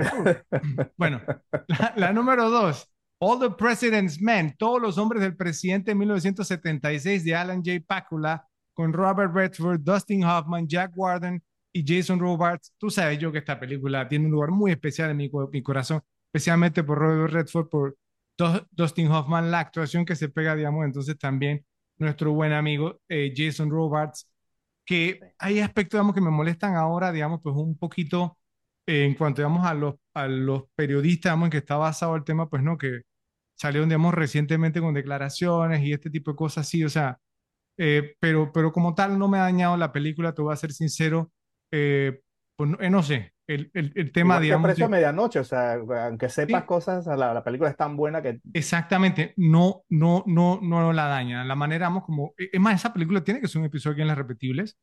E- Es una gran cinta realmente y como mencioné hace un momento, digamos, el setting, o sea, la ubicación, digamos, en Washington, digamos, pues no, le, le, le da un peso tremendo y obviamente, pues no, basado en algo, digamos, que sucedió. Y sabes que es gracioso porque es del 76 y de Watergate, digamos, no fue mucho tiempo antes. Entonces, o Sí, sea, pues sí. no. Sí, o sea, realmente está sumamente bien hecha. Y la número uno, yo creo que eso está telegrafiado, ¿cierto? Se, pues, se ve a venir. Al igual como me mencionaste tú, Jaws, Tiburón de 1975 de Steven Spielberg con Roy Scheider, Ri- Richard Dreyfuss y, y Robert Shaw, una de las razones, digamos, por la que me, me la he visto tantas veces en el papel de Quint. Como tú dijiste, yo no solamente es, digamos, la número uno en este ranking, sino la número uno en cualquier ranking que pongas, digamos, entonces donde califique, porque es la película que más me repetió en mi vida y es porque Jaws, Tiburón, es un evento de película, ¿sí? Eh, digamos, es una película ah, pues que, que simplemente no se conecta desde varios puntos de vista. Las personas que vendíamos por el póster o piensan, ah, que el tiburón asesino y pueden pensar, Exacto. digamos, en The Meg, Megalodón y, y pueden pensar, digamos, entonces, no, tiburón, digamos, realmente es una historia supremamente bien hecha eh, y una película, digamos, pues que, o sea, si yo me topo con tiburón, todavía al día de hoy yo me la tengo que ver. ¿sí? Y simplemente me encanta la película, me encanta el personaje de Quint, de Robert Shaw, eh, me encanta todo, todo acerca de la película. Para mí, digamos, entonces esa película es un evento. Es más, estaría dispuesto hasta que hiciéramos otro episodio de Jaws. Yo, porque fueron los primeros tres que hicimos o cuatro que hicimos, no me acuerdo. Pero bueno, ese fue mi ranking. No sé si tienes algún comentario rápidamente, yo. No, no, ninguna sorpresa, bastante consistente. Sabía que esa la iba a colar, sobre todo Heaven Can Wait, cu- cuando yo la vi en la lista, yo dije, pues yo no la he visto y sabes que la habías mencionado, así que eh, no sé cuántas personas coincidan, pues que es más repetible que Taxi Driver, pero bueno, es tu ranking. Ya veremos, los repes nos harán saber, digamos, en la sección de comentarios. Por favor, escriban sus propios rankings. Vamos a estar muy pendientes para ver cuántos coinciden con el de Joe o con el mío.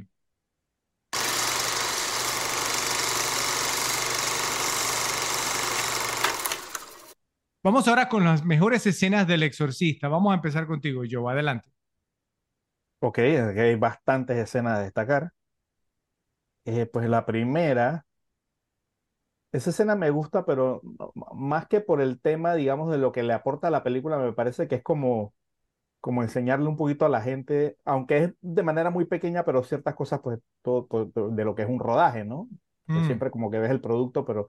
Y es el- la parte esa, porque están rodando en la universidad. Entonces tiene varias partes interesantes, como la de la, la de la actriz preguntando por qué es esto, que eso no tiene sentido. O sea, eso es algo, pues común si, digamos, el, el guion no, no, no está justificado, pues los actores pueden entender, algunos, pues, digamos, pueden entender a preguntarse por qué harían esta cosa, por qué su personaje haría esta cosa. Eh, pues todo eso, lo que es un proceso de rodaje, pues es muy interesante y esa escena, pues, me- me- me- es, Pero un segundo, llamativa. Ya que lo mencionaste, yo lo traía en otra categoría, pero lo va, lo va a sacar ahora, ¿ok? Yo creo que es lo mismo que yo tengo, así que mejor que no. Porque, porque estamos hablando de que, está, de que son cinco minutos antes de, de filmar la escena y quién sabe cuánto tiempo tiene ella de tener guion en su posesión. Y en ese momento es que va a decir que no entiende cuál, cuál es como la motivación del personaje o por qué los estudiantes van a, van a destrozar el- el- la universidad. En ese momento, cinco minutos antes de No, y- y- yo también ahora más tarde voy a hablar sobre otra cosa de precisamente ese momento, pero, pero, pero pues la escena de, pues, de todo cómo, pues, cómo rodean todo eso, cómo, ¿no? cómo tenían las cámaras y todo eso. Y, pero más que nada, pues, pues es interesante porque es como, ¿no? Pues siempre te topas pues, con un actor o alguien que está siempre, ¿no? Ahí, Pero es la protagonista, yo. bueno, ¿no? O sea, era, una actriz famosa. O sea, es más, exacto. ¿la compararíamos con quién? O sea, según su, su nivel de fama en la película. ¿Por Con? Ellen Bernstein. No, no, no, no, no, no, no, o sea, no, no, no, Ellen porque Ellen Bernstein era Burstyn- conocida. sí, pero no al punto, digamos, como en la película, digamos, porque pro- pro- protagonizando una peli- película, digamos, No sé, shot Nicole, on location. Nicole, Nicole Kidman. un tema así pudo haber sido como la Nicole Kidman, o sea, obviamente el personaje, ¿no? ¿Cierto? No Ellen Claro, Burstyn claro. como, como, como actriz. Entonces, es por eso. Entonces tú me haces a mí que Nicole Kidman, pues no sé, que va a llegar cinco minutos antes, digamos, a robar una escena y decir, no entiendo la motivación del personaje o no entiendo por qué hacen eso. No creo, tío. Serio que no creo. Ok. Pues otra pues escena que es, ¿no? De esas pues icónicas este, que tiene esta película, que son varias, pues esa cuando están en la fiesta y están tocando el piano y vas a, a decirle al, al tipo que, pues, que te vas a morir ahí arriba, y La pues, astronauta. al astronauta y ahí pues ella se... eh, eh, procede a, a- a- hacer, sí, eh, hacer ¿cómo, su necesidad. cómo le llamaríamos? Recreación hidráulica. sí, exacto. Entonces esa es una escena pues, que, que, que, pues, que, que todo el que ve esta película se acuerde y, y siempre queda pues esa parte. Otra, voy a decir otra y te la paso, pues, porque son varias. Pues la escena cuando, cuando Chris pues entra al cuarto y, y, y ve a Regan moviéndose en la cama. Esa parte porque ella también se sube esa, que es, pues que es la primera vez que, la primera vez que ella con- que ve la manifestación, eh, pues el primer encuentro que tiene ella con, con, con la manifestación demoníaca o la posesión, Sí. aunque no en su muy inicio, ¿no? Pero es la, es la primera vez que ella pues lo ve y que no está pensando que es un cuento que le está echando Regan. Pues esa es la primera que tengo ahí. O sea, tengo varias ahí, pero bueno, suelta para ver. Ok, bueno. Eh, yo, yo tenía la, la de la recreación hidráulica también. Eh, tengo otras, tengo otras. O sea, la, la primera vez que Reagan se vuelve loca, ¿cierto? Hace la voz del diablo y dice, vamos a ponerlo en español, eh, cógeme, cógeme. Sí, o sea, esa es, esa escena es impactante, ¿sí? Sí. Especialmente pues, lo que mencionabas tú antes de que ver a una niña, ¿cierto? Pues no, expresándose de esa manera, y especialmente pues como el choque, porque ya la veíamos, digamos, pues no, lo inocente que era y que era juguetona y Exacto, lo cosa, era contrastante, una, ¿no? Una niña normal, sí, exactamente. Bueno, una que me gusta también, la reunión entre el teniente Kinderman y el padre Carras. No sé, simplemente me, me gusta esa escena, mira, eh, pues todo el tema pues de, de- de lo que hablan, las cosas como la, las hablan. Lee J. Cobb, digamos, es un gran actor, sí. Sí. Eh, pues no, y Salía en Dos hombres en pugna que le hicimos Dos hombres en pugna, un episodio en las repetibles también para, para que lo vayan a ver. Eh, Jason Miller, eh, o se- o sea, eh, no sé, o sea, e- e- esa escena me gusta mucho, es como, o sea, hay como un, un teda-teda ahí, ¿cierto? O sea, pues un, un back and forth, o sea, ¿no? Que, o sea, a, a manera como hablan es, es como un ballet, ¿cierto? O sea, muy bien coreografiado ahí, digamos, entre ellos dos, me gusta mucho. Eh, Reagan encierra a su madre en el cuarto, ahí es cuando hace el primer giro de, de la cabeza, así creo que ahí lo hace como de 180 grados, ¿cierto? Esa escena muy fuerte también porque, o sea, eso complementa lo que tú decías, Joe, sí, digamos, pues de, de que si la mamá tenía alguna sospecha de que había fuerzas malignas ahí, ahí, Ahí ya se convenció. ahí ya se convenció, ve, ve, digamos, entonces, pues no, los muebles moviéndose, que se le venían encima, la puerta se cierra sola, afuera estaba Sharon, ¿cierto? Como No- quien dice que te expliquen eso a los médicos. Exactamente, sí, ahí sí no quedó ninguna duda de que había, había, digamos, cosas oscuras ahí. Bueno, una, una que me gusta mucho, yo no sé si tú, si tú la traías, pero me, me, me parece como muy understated, o sea, como que puede que pase agachada para, para las personas que les gusta la película es, y creo que uno de los momentos más convincentes de la película es cuando el teniente Kinderman, o sea, Lee J. Cobb, el detective, ¿no? Llega a la casa de Chris McNeil, de Ellen Burstyn, y tiene que indicarle muy sutilmente a esta mujer que su hija, ¿cierto? Ha echado a su amigo y director de, la película por una ventana Y que lo había matado antes. y que posiblemente, o sea, giró su cabeza completamente con el poder maligno ese que tenía, ¿cierto? O sea, es que la escena es fascinante, Joe. La manera como, como, como, como la filma, digamos, entonces, pues, eh, eh, eh, eh, Friedkin, porque no sé si tú te, te diste cuenta, pero la filma como por encima del hombro de cada quien, ¿sí? Entonces era como si nosotros estuviésemos escuchando, ¿cierto? Como, como le decimos en Panamá, aguaitando, ¿sí? O sea, de vida ajenas, ¿sí? O sea, como, como, como viendo esta, este tema y la actuación de Ellen Burstyn además es fantástica. O sea, in- in- incluso ya sea como la vuelta, como asimilando lo, lo que pasó y dándose cuenta de que, o sea, tu, mi hija es una asesina, ¿sí? O sea, entonces, no sé qué te pareció esa escena, yo, a ver. No, muy, buena. muy bueno, total. Genial, o sea, genial. Bueno, eh, tengo otra, pero te la devuelvo, dale. Eh, bueno, o sea, eh, otra que tengo es cuando llegan los doctores y se ve por primera vez que Regan está poseída, que se le ven, ¿no? En los ojos y todo ese tema. Eh, esa, digamos, es la primera vez que la ven ya en verdad poseída, que no es la cama moviéndose, o sea, ya la ven a ella con un cambio fí- físico. Pues otra que tengo, que pues esta no es, obviamente no es de la versión teatral, fue de la versión que salió después, ¿no? Con las escenas. Es- es- creo que es la más icónica, que es el Spider-Walk, ¿no? Cuando va a la escalera así de espalda caminando y Como araña. sangre por, como araña y le sale sangre por la boca. Esa película una vez la vimos en, en, en la playa, una vez que nos fuimos, ¿no? Un grupo de gente, y la puse ahí de noche, y había un amigo que nunca la había visto. Y cuando vio esa parte, la reacción de él fue así, ¿eh? O sea, y, o sea, el tipo estaba sorprendido. Ahora, Eh, una, una, un- un- una pregunta, porque hay diferentes ver- versiones, ¿no? Hay una versión en la que la escena continúa, que ella se pone, digamos, como un perro y, y persigue, digamos, ¿no? A, a Chris y a Sharon, sea, la niñera. No, no, no, A- la que termina. antes de, de- de que entre, ¿cómo se llama? Eh, el, el que entró pa- para decir que Berg había muerto, Ajá, ajá. el hijo a Chris.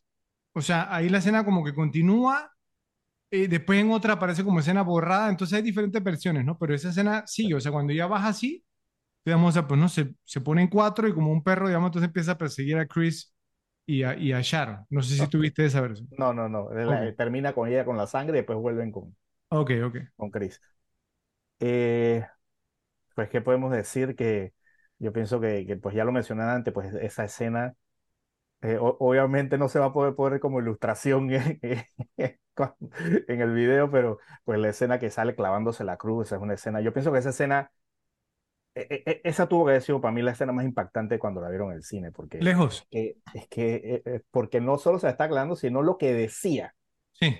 O sea, eh, eh, o sea, yo, yo me imagino que ahí la gente, hay, hay gente, gente tuvo que haberse desmayado en ese momento, eh, en esa época, ¿no? Y se desmayaron, sí. Sí, no lo dudo. Eh, pues otra es la de, pues, podemos nominarla como la mejor escena o la más icónica. Fred, tú la tienes detrás de ti. La llegada de Merrin a la casa es el póster de la película. O sea, que, que, que, que creo que es, es- esa, esa es, tú pones eso y no tienes que decir más nada, es, es el exorcista. Esa parte, tremendo plano, ¿ah? sí, sí, es un planazo, un planazo. Sé, como lo ves ahí, como lo ves en la foto, es como uno, como una contraluz ahí, no sé, se ve excelente. Brillante. Y pues la última, pues esto ya más que nada como lo, lo hemos hecho en otro episodio, otros episodios, pues que es como una secuencia, porque es toda esa parte al final del exorcismo que hace pues con Mary, todo, es que todo, todo eso es un solo conjunto, no se puede separar una parte sí, una parte no, porque es todo como una gran secuencia, pero toda esa parte pues del exorcismo que hace Mary, que te tiene carras después de salir, cuando entra entonces, cuando entra a la habitación después ya está muerto Merrin pues y, y- no, y es el de- desenlace prácticamente pues de la trama ahí en la película. ¿no? No, no, sí, yo estoy totalmente de acuerdo. in- incluso eh, por- porque el exorcismo, vamos, como tal, dura unos nueve minutos, pero vamos a, pues si nos ponemos a verlo, vamos, técnicamente son como los últimos 20, 30 minutos ¿sí? de, Sí, de la película, pero yo lo teníamos como por parte, pero no, vam- vamos a ponerlo todo, digamos, o sea, el exorcismo. Entonces, Sí. o sea, es, es genial, entonces, pero tiene que haber solamente una ganadora, yo. Entonces, ¿cuál para ti es la mejor escena del exorcista? Es que el exorcismo reúne muchas cosas también icónicas, pero la llegada de Mary me parece que es la parte más icónica de la película, como parte, y es, y es, y es un plano, el carro llegando y él bajándose, y esa escena que tienes en el fondo, creo que es lo más icónico que tiene esta película, más que de otras cosas que también salen que son icónicas incluso, o sea, tiene Sí. muchas partes icónicas y muchas partes que le queda a la gente, pero esa es la imagen del exorcista. Ok, yo te, te voy a apoyar, estoy totalmente de acuerdo contigo que la llegada de Merrin es como decir, llegó The Grim Reaper, ¿cierto? Exacto. O sea, llegó el que es, sí, la película se llama El Exorcista y va a empezar el exorcismo. Entonces, esta es la persona que lo va a hacer. Yo creo que estamos totalmente de acuerdo, Joe. Eh, gana como mejor escena la llegada de el padre Lancaster Merrin a la casa, digamos, entonces de Chris y de Regan McNeil a, por, digamos, para iniciar con lo que es el exorcismo. Así que por favor, répese en la sección de comentarios, nos dicen si están de acuerdo con nosotros, si les gustó otra escena o si quieren ustedes nominar otra escena como la mejor del exorcista.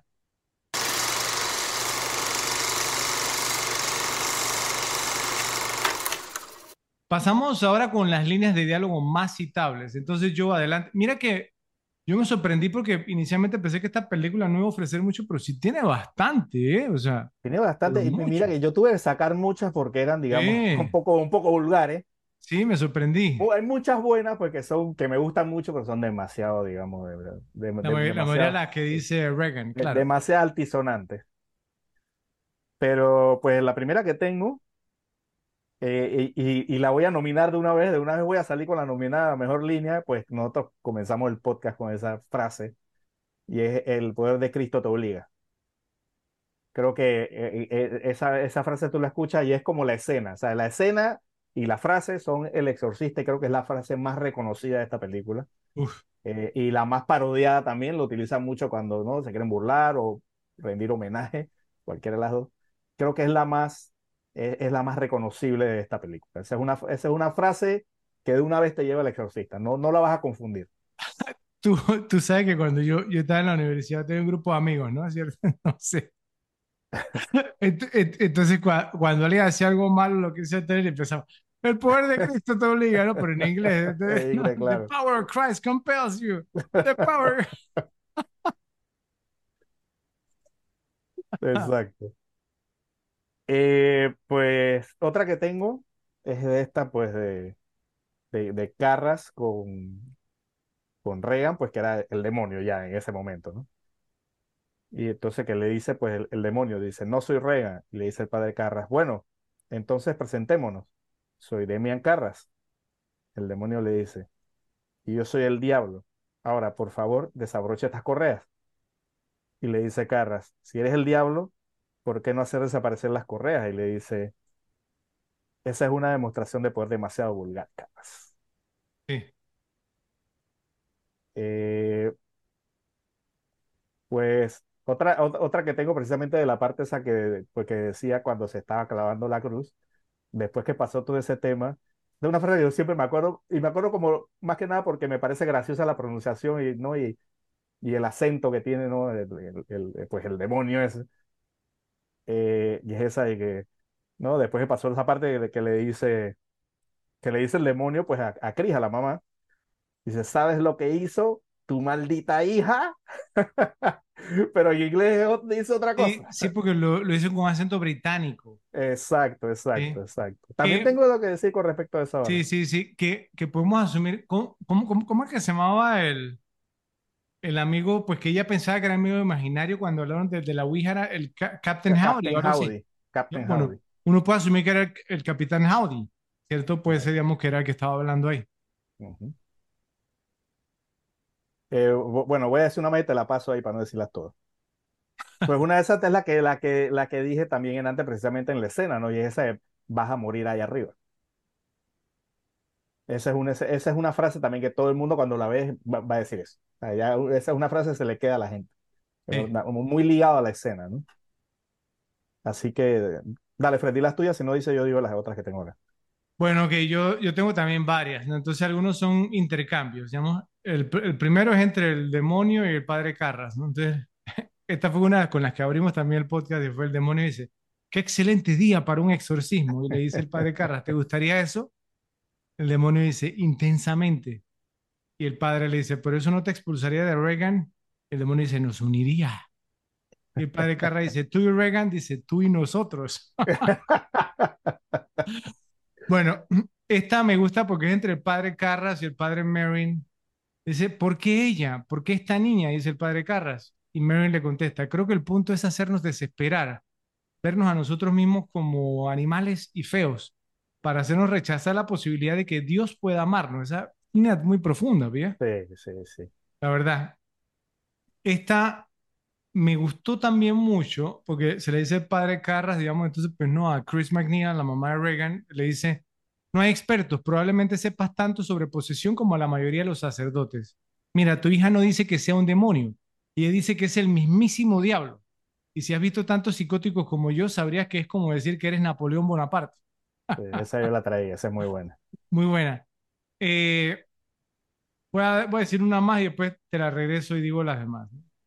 El padre Dyer, digamos, pues no, el, el amigo de, de Carras, Le dice, mi idea del cielo es un club nocturno blanco y sólido, conmigo encabezando la cartelera por toda la eternidad y ellos me aman. ¿Sí? Ahí Dyer, digamos, un poquito bajito de sal, ¿no? Pero una buena Sí, línea, sí, de todas maneras. Una buena línea.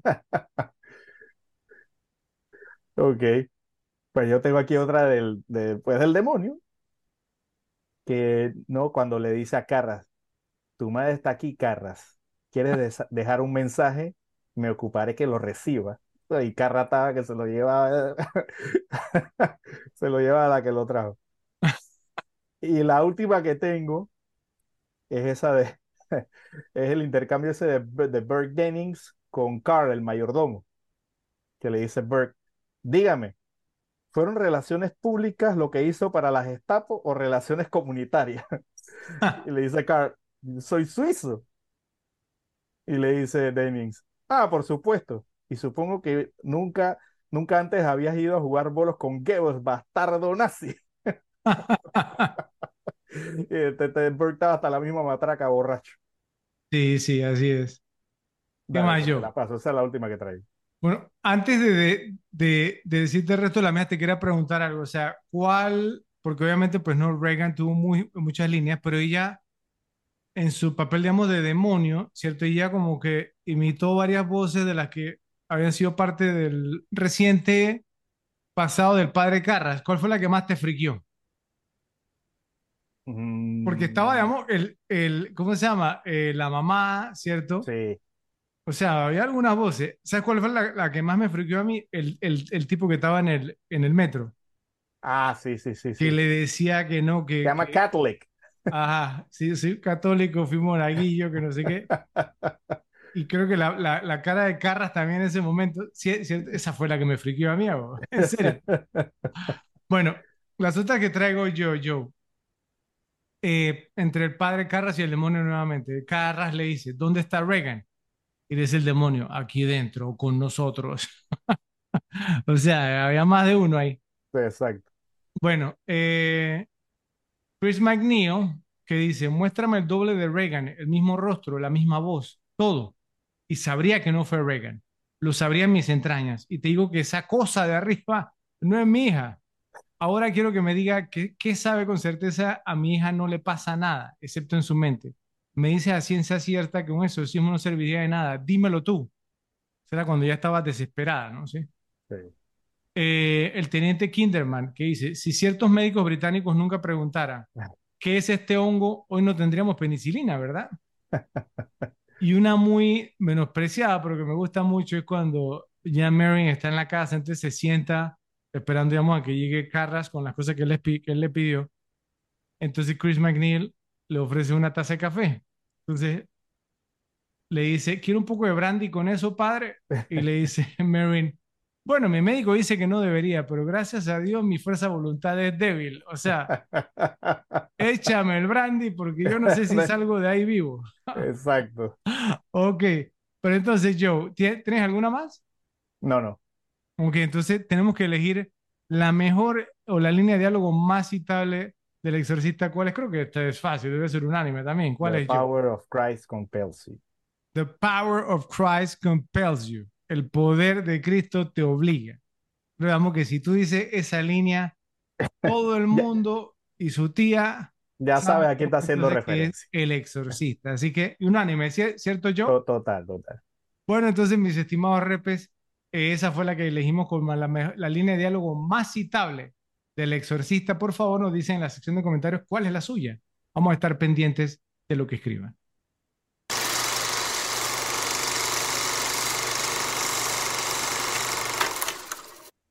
Bueno, veamos qué logramos obtener para qué ha envejecido bien y qué ha envejecido mal. Yo, tú sabes que esta es una de mis categorías, ¿cierto? Entonces, tengo como siempre una carretilla aquí. Entonces voy a empezar con lo que envejeció bien, voy a decir algunas, te la paso, ¿cierto? Tú me la devuelves, yo termino, podemos pasar, digamos, entonces a lo que envejeció mal. Entonces, para mí, ¿qué envejeció bien? Primero que todo, el título es espectacular, yo. Uf, O sea, no vamos a encontrar mejor título para una película que El Exorcista, o sea, es decir, si, si tú tienes alguna duda de qué trata la película, ya ahí te va diciendo, como dices tú, entonces, el título atrae mucho, sea- sea- sea- seamos sinceros. el tema musical del- de, la película, yo, eh, eh, con el pianito, ¿no? ¿No? O sea, e- es, sencillo, ¿cierto? Pero dice mucho, es, o sea, es similar, digamos, pues no, como el de Halloween también, sí, o sea, son temas sencillos, pero que son icónicos, ¿verdad? Entonces te, te, te pone como en el mood adecuado en la película. Eh, los ruidos en el ático o en el sótano siempre funcionan bien en las películas de, de terror. Yo siempre, eso no falla, ¿verdad? Entonces, este tema, o sea, es ge- genial. El maquillaje de la película, en especial Mm. yo quiero mencionar esto, el de Max von Sydow, que tenía Sí. 44 años cuando la filmaron. Yo parece el papá de Max. Yo, tra- yo traía precisamente eso. ¿no? Ese, eh, digamos, o sea, pues no, es tremendo. Precisamente el de más conocido, lo traía con... Y- y la ni- ni misma siquiera el de actuación. Reagan. Y la misma actuación de él, obviamente, pues se mueve como un anciano de setenta y pico años, que era lo- lo- la edad que tenía el padre Merrin, que lo eligiera para, para este papel y que lo hiciera también, la verdad es que es genial. O sea, para Sí. mí, yo, Max von Sydow tiene como, tuvo, tenía como 50 años teniendo 78 años. Cuando Sí. lo, lo ves, lo ves en Minority Report y está igualito en El Exorcista. Igualito con el exorcista. Entonces, tú dices, "Oye, pero este es el mismo tipo, el padre Merrin, que tipo no envejece. Tenía 44 años, increíble. Sí, sí, sí, sí. Es Más o menos un efecto así como el padrino, ¿no? Con Brando, ¿no? Ajá, es, es increíble total, total. Y obviamente, pues no, el maquillaje de Reagan también está muy bien hecho y se nota que se le puso mucho trabajo y empeño. Yo, yo vi un Sí. documental de, de la película, cómo, cómo se hizo, y la verdad es que el maquillista, o sea, le dio un empeño y ahí muestran unas fotos yo como de las diferentes etapas, o sea, él, él propuso, hizo varias propuestas, ¿no? Hay unos que tomaron la decisión, hay unos que tenían unas cejas, digamos, como bien pobladas y eso, se veía un poco, ¿no? Pero, pero bueno, era, parecía más bruja que nada, la verdad. Yo tengo un datito de eso ahora también. Bueno, y el último, antes de, de- porque tengo más, ¿no? Pero tú- lo va a pasar. Pienso que envejeció muy bien el lenguaje soez y la persona que lo dice con la voz diabólica, ¿no? Ha envejecido muy bien y es hasta divertido, como dices tú, da un po- poquito risa. Entonces, ha envejecido bien. Te, te la paso a ti, yo. Adelante. Ok, bueno, lo primero que traía, que tú lo mencionaste, me imagino que te refieres a esta, ¿no? Es precisamente la canción Tu- Tubular Bells, como decías, ¿no? El santo de la película. Esa canción, pues digamos, esa canción con esa imagen eh, eh, y la frase, ca- o sea, cada una por separado, de una vez te lleva al exorcista. O sea, no hay, Sí, no, no hay confusión por, por, por, por, ningún lado. O sea, la canción Tubular Bells, digamos, pues, una de esas canciones súper reconocibles y, y pues como un trademark de esta película. Eh, una cosa que me pareció que envejeció bien y que, y que me parece que es poco mostrado en las películas en general, eh, donde salen sacerdotes, es mostrarlos eh, su faceta de la vida de personas comunes y corrientes. Eh, o sea, que fuman, toman alcohol, que son imperfectos, que tienen, ¿no? complicaciones en la vida, como las tenía Carras.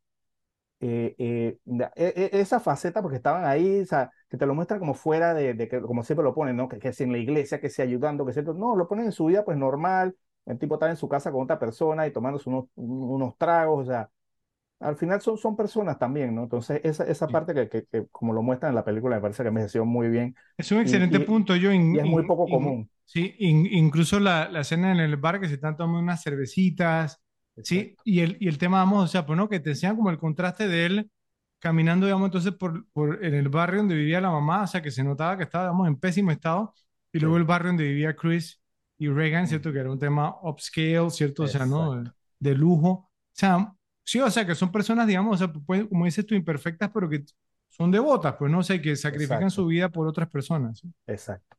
Pero que también hacen cosas, digamos, de gente común y eso muy poco te lo muestran en una película. Exacto. Siempre no te lo ponen incluso como muy, ¿no? Como muy elevado todo, ¿no? Como muy, muy fancy, ¿no? Muy bien, yo no me esperaba tanta profundidad. Pues otra cosa que envejeció muy bien, me parece que, y, y envejeció bien porque creo que podemos recalcar que es la única a mencionar, es la, la actuación de, pues, de Linda Blair, o sea, como una niña actriz que yo pienso que le damos mucho plomo cuando vemos a niños que hacen un mal trabajo, pienso que también hay que destacar cuando hacen un, cuando, cuando hacen buen trabajo. Y Sí, ese es el caso de ella, o sea, desde ponerla como una niña dulce a después ponerla, to- pues todo en- endemoniada. Yo sé que tenía maquillaje, todo eso, pero, pero, pero pues e- e- e- esa, esa, esa, digamos, dualidad del personaje lo hizo muy bien, pues para ser una chica, una sí, niña. la actuación de ella enve- envejeció muy Sí, la, bien. la actuación de ella envejeció muy bien. Y lo último que tengo es lo que tú, pues lo que ya tú habías dicho, pues que el, el maquillaje precisamente en el Max Sydow, porque por eso mismo, porque llama la atención verlo muchísimos años después, igualito a como estaba maquillado en esta película, ya cuando era viejo de verdad. Entonces está muy bien hecho, muy creíble. Siempre, yo, yo siempre he criticado y en un episodio incluso lo mencioné de, de algunos cabellos, creo que era con el personaje de Peter Vincent, de, que cuando le, le, le el cabello blanco se ve como si le echaran talco en la cabeza. Y esta se ve que está súper bien hecho todo, incluso esa parte. O sea, el cabello está bien hecho, la cara está bien hecho y también, obviamente, lo que aporta el, el actor. Como tú decías, los movimientos, la manera de hablar o sea, lo, hizo excelentemente como una persona de 30 años más, o, sea, por lo menos, ¿no? Que, que, a lo que tenía el personaje. Es más, yo, yo, yo diría que es la mejor actuación de un actor, digamos, aparentando, digamos, tratando, digamos, de ser una persona más, mucho mayor que su edad. Yo sé que tú eres muy, muy fanático del curioso caso de Benjamin Button y de Brad Pitt, pero esta, digamos, obviamente. No, el padrino también, pues el padrino también, obviamente, orando actuó. Sí, pero yo creo que esta, esta, esta es mejor. Me, parece no, no, no exagere, no exagere. en serio, o sea, por lo menos en ese aspecto, ¿sí? o sea, aspecto, digamos, de aparentar, digamos, de ser mayor. ¿sí? O sea, los pero Brando también, o sea, porque Brando mm, al principio estaba. En los primeros 10 minutos, yo, o sea, cuando, cuando, está caminando en la excavación, uff, es tremendo. O sea, la actuación de Brando es, Brando es mejor, pero el aparentar ser mucho mayor que su edad, creo que Boncido lo hace mejor. ¿Te acuerdas cuando, cuando Brano estaba con el nieto al final? Claro, claro, también. Bueno, eh, bueno. Otra cosa que ha envejecido bien, en mi opinión, el que Friedkin haya elegido a Jason Miller para el papel de Carras, yo especialmente tomando en cuenta que era escritor y dramaturgo, más no actor. ¿Sí? Y lo hizo muy eh, bien. Otra cosa que ha envejecido muy bien, el hecho de que la película guardara lo mejor para el final, que creara expectativa y que la cumpliera en los últimos 30 minutos haciéndonos esperar por el personaje titular, Joe, lo que hablamos hace un momento. El, exorcista. El padre Lancaster Merrin, genial. O sea, llega, o sea, sí, nos hizo esperar y cuando llega Merrin, todo fue, la, o sí, cumplió con la expectativa, ¿sí? Eh, y lo último, para mí que envejeció bien, yo hay un sketch de 1975 en Saturday Night Live con Richard Pryor, haciendo como si fuera el padre Carras. Yo, si tú no lo has visto y lo que no has visto tiene que verlo, es una demencia. No, digamos, entonces, lo que dice, no, el poder de Cristo, digamos, entonces no te obliga el poder. Entonces se levanta, ¿no? Y entonces, y después cae la cama y dice Ricky Chaprado, la cama cayó sobre mi pie, la cama. Genial, genial. Bueno, eh, vamos ahora a lo, a lo que envejeció mal. Yo voy a dar un par y te la paso, ¿sí? Dale, yo tengo un par nada más. Para mí, digamos, algo que envejeció mal fue el buzo gris que usa el padre Carras para correr, ¿cierto? Como el de Rocky Balboa. Ya no ves mucho, mucho de eso por ahí, ¿verdad? Pero eran muy populares. Sí, era muy popular hasta, hasta ¿Te acuerdas? No hace, no hace, tantos años todavía se usaba, ¿eh? Exactamente, sí, pero ya no los ves. ¿eh? Ya no, ya no. Es el buzo, el gris ese, o sea, lo veías por todos lados, ya no. Como las nuevas telas han suplantado eso. Claro, sí, sí. Eh, los, los, primeros 10 minutos de la película, yo no sé, creo que digamos, también hay un detalle digamos, de que, bueno, a lo mejor no necesitaba empezar por ahí. Hay personas que dicen que sí, no sé, quizás no vieron haber sido 10 minutos. Bueno, ahí tú, tú me dirás qué te parece, pero voy a empezar con esas dos, te la paso. Me quedan muchas más, pero adelante. ¿Qué envejeció mal? Bueno, yo solo tengo un par aquí que, pues, que me llamaron más, más la atención. Pienso que envejeció mal y que fue muy popular incluso, pues digamos, cuando yo era pues chico, eh, eh, de hecho, creo que teníamos uno en casa y todo. Es el juego de Ouija. Uh. El juego de Ouija era un juego que, que lo, hacía una de estas compañías que se juega, no sé, Parker, Milton Brad, no me acuerdo, una de estas compañías que hacía juegos, no me acuerdo cuál era. Parker Brothers o una de esas. Era un juego que te lo vendían comercialmente y en esos tiempos la gente hasta se ponía a jugar eso y eso. Era, era como muy común y pienso que ha envejecido súper mal porque yo no sé, yo, yo creo que yo tengo 20 años que no veo a ningún chiquillo jugando Ouija. Pero yo, no una película, o, que, o que, le se la Ouija hace poco, sí, en el 2014. Y sí, pero eso no quiere decir que sea algo vigente, o sea, que tú lo saques en una película. Sí, con, con, con, un magnífico rating de 4.5 sobre 10. eso, eso, te, eso, te, lo dice todo. La Ouija. Entonces, pienso que la Ouija como juego, porque fue popular, digamos, por lo menos en los 80 fue muy popular, eh, pues ya no creo que sea un juego que ningún padre le regale a un hijo para, para la Navidad o para el cumpleaños. Muy cierto, muy cierto. Y lo último que traigo que envejeció mal, que creo que es lo que envejeció más mal de esta película, y eso fue a partir de, del minuto 2, fue la franquicia El Exorcista. El Exorcista como franquicia desde la segunda parte, que muchos dicen que la segunda parte es la peor secuela de la historia. Sí, sí, malísimo. Entonces han hecho que El Exorcista El Origen, El Exorcista, ahora creo que está saliendo también una por ahí, o ya salió, no me acuerdo lo que se llama también, El Exorcista no sé qué. Eh, pues no, o sea, eh, es como Tiburón, es el mismo caso de Tiburón, pues la primera fue la buena y las demás, digamos, o, o, las otras películas sobre tiburones, ninguna sirve. Eh, te puedo resaltar, rescatar El exorcismo de Emily Rose como la única película de exorcismo que yo pues me puedo ver cool, pero prácticamente ninguna, y, pero esa no es esta franquicia, pero las de esta franquicia o las que hablan sobre estos personajes, que, que gira sobre los personajes de esta película en particular, pues todas han envejecido, pero terriblemente. Ok, primero que todo, yo, ¿cómo te atreves a decir que la única que sirve tiburón es la primera cuando la segunda también es bastante buena? O sea, no, es tan buena como la primera, pero no es, no, es tan mala. Decía El Exorcista 2 es malísima. La 3 tiene un momento icónico, ¿cierto? Una de las escenas, más aterradoras en la historia del, del cine, pero el resto no ofrece mucho. Bueno, ¿qué más traigo, Joe? ¿Qué envejeció mal? El hecho que el padre Carras mencionara a Napoleón Bonaparte como una figura a la que las personas de mentes trataban de imitar, la mano metida en la camisa, ¿te acuerdas de eso? Sí, sí, sí. Eso era pues no, que siempre había sketches y eso de que no. Que, en esos tiempos el que querían representar como loco era como Napoleón. loco lo ponía haciendo de Napoleón, eso envejeció muy mal porque ya nadie lo hace. Bueno, si hablamos de que la, la actuación de Linda Blair envejeció bien, su carrera como actriz envejeció pésimamente mal. Eso es lo único que hizo en su... O sea, obviamente hizo otras cosas, pero por lo que se le conoce, Incluso involucrarse con Rick James. Tu vida personal, un desastre total también. Aunque esta yo me llamó mucho la, la atención, fue muy interesante. Obviamente, ¿sabes cómo se, se, se, llamaba el demonio en la película? ¿no? Que nunca, nunca lo dice. Pazuzu, ¿sí? Bueno, en 1975, yo, Toyota sacó el Toyota Pazuzu, oh.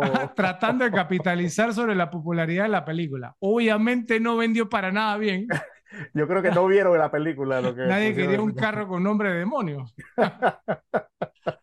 bueno, otra cosa que no envejeció muy bien, eh, pues eh, algunos efectos especiales, creo que eso es obvio, una película de 73. Otra cosa que no envejeció bien, las tácticas de motivación que, usó Billy Fredkin con sus actores no podrían ser usadas nunca hoy. Ya hablaremos un poquito más sobre eso. Sí, yo tengo datos sobre eso también. Sí, sí, sí. Eh, otra cosa que no envejeció bien yo, y lo último que traigo es el tema de que si ponían los audios en reversa te daban mensajes diabólicos. Entonces ya sabemos de dónde vino toda la controversia con Led Zeppelin y otras bandas de los 70 y 80, ¿no? Ya siendo tan fácil hoy por hoy, ¿cierto? Poner una canción en reversa, nadie habla de eso, entonces eso tampoco envejeció muy bien. Pues ¿Traes algo más, Joe? No. Bueno, entonces eso fue lo que envejeció bien y envejeció más de la película El Exorcista. Por favor, repes nos dicen en la sección de comentarios si ustedes traen algo más. Estamos muy ansiosos por ver lo que escriben.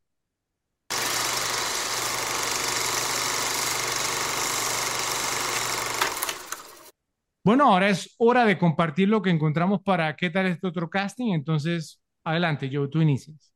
Bueno, yo tengo aquí una carretilla, más que nada para un personaje, para los otros tengo un poquito más, un poquito menos de cada uno, pero, pero bueno, voy a comenzar con el director hagamos el ejercicio de que si nos pareció una buena opción para hacerlo, ¿cierto? Eso es lo, que hacemos siempre, pero sí bastante, bastante aquí más. Comencemos con el director. Estuvo considerado Stanley Kubrick, nada menos. ¿Tú crees que por eso fue que él decidió hacer El Resplandor después, porque no, no hizo esta?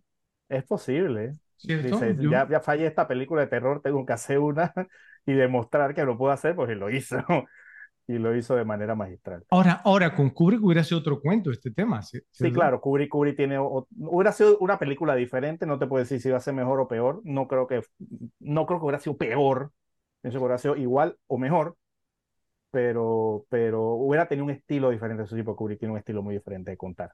Bueno, si hubiera sido peor o no, no sé, a lo mejor los que han visto Barry Lyndon podrían pensar otra cosa. Bueno. Eh, tengo uno para Reagan y es Denise Dickerson, que ella hizo el papel de Violet en la película de Willy Wonka de los 70. Eh, era una chica y en ese papel era un tipo comedia, no sé qué tal lo hubiera hecho, digamos, una película dramática, no sé. Yo, después tampoco es que tuvo carrera, así que no, no podía juzgarla que tan bien lo hubiera hecho. Yo no soy fanático de esa película, entonces no puedo opinar, pero ah, ya que me mencionaste a Reagan, yo también tengo una, pero no es esa. La voy a mencionar, ¿ok? Y después tú sigues. Y fue Jamie Lee Curtis Joe. Ajá. O sea, pero su mamá, que era quién, Sí, eh, Janet Lee. no quiso, no la Yo, le- yo, leí, yo leí algo de eso, pero decía que es como que eso nunca estaba confirmado, pero que, la, que, como que Jamie Lee Curtis dijo en una entrevista que había escuchado a la mamá, que había, le había contestado a alguien por teléfono de que ella, ella no lo iba a hacer. Hubiera sido grandioso si lo hubiera hecho, ¿verdad? Sí, Creo que sí. exacto. A lo mejor después no queda atada a Michael Myers, no sé. Sí, quién sabe. Eh, tengo tres para Chris, Chris McNeil. A ver, La primera es Lee Remick. esa no la traía yo, mira, una buena opción. Sí. La otra es Carol Burnett. Carol Burnett, ok. Una comediante más que nada, ¿cierto? Sí. ¿La ves? Y- Yo digo que sí, mira. Yo digo que sí. Sí, sí, sí, también. Y la otra es Raquel Welch. Tampoco la traía. Sumamente atractiva Raquel Welch. sumamente atractiva, pero en ese papel, ah, no sé, no me atrevería a decir que sí. ¿Son las únicas que traes yo? Sí, solo tengo esas tres. Tengo para Carra, sí tengo mil, y tengo uno para Mary. Pero espérame un segundo y yo, y yo doy las que tengo pa- para Chris McNeil porque están sumamente interesantes. ¿Estás listo? Dale, dale. Y tú me dices si las imaginas o no. Ok. La candidata principal, incluso William Friedkin le ofreció el papel, fue Audrey Hepburn, Joe. Wow. Audrey Hepburn se lo ofreció. Y él Wow. quería que fuera ella. Ahora, ella en ese momento estaba viviendo en Italia y parece que estaba muy cómoda, ¿cierto? Estaba como semi-retirada y ella dijo, lo hago, pero si la filman en Italia. Y Friedkin le Wow. dijo, lee entre líneas. Entonces, no quiso, pero te imaginas a Audrey Hepburn en esta película, yo sido, ¿ah? Sí la veo, pero también no la veo porque es que no sé, Audrey Hepburn es como otro tipo de físico, ¿no? Es como una chica muy delgadita, no sé, como muy endeble. Ok, ok. Bueno, No sé, ten- no sé. tengo otras, tengo otras. Después de haber eh, sido la señora Robinson en el graduado, Anne Bancroft, Oh, Joe. Anne Bancroft. Anne Bancroft, ¿qué tal? ¿Qué te parece Anne Sí, Bancroft sí como me, Chris sí me hubiera gustado, sí me hubiera gustado. ¿Sí? Ok. Tengo dos más.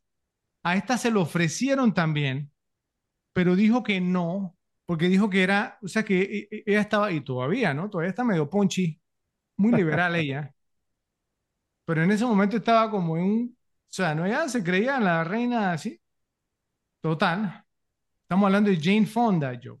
Dijo que no, que era basura capitalista. Sí, siempre fue una, Ahora, te pregunto, Una ¿hubiera sido una mejor pel- película con Jane Fonda, crees? ¿Qué opinas?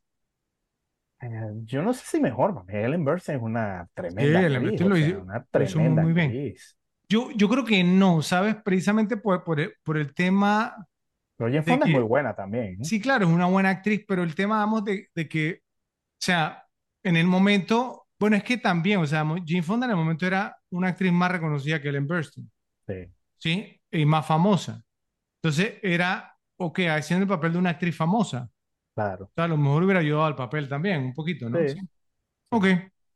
Y la última, yo que se lo ofrecieron también y se negó, nunca supimos por qué se negó, pero di- dijo en entrevistas que lo lamentó el resto de su vida, Shirley MacLaine, Wow, parece que hubiera estado súper bien también. ¿verdad que sí? Sí. Tremendo, ¿verdad? Y también más nombre que Ellen ¿no? Más nombre que Ellen Burstyn. Bueno, eso era lo que traía. A ver qué más traes tú. Bueno, tengo uno para Marin. Para Marin yo, yo tengo más de uno. Tengo dos. Ok.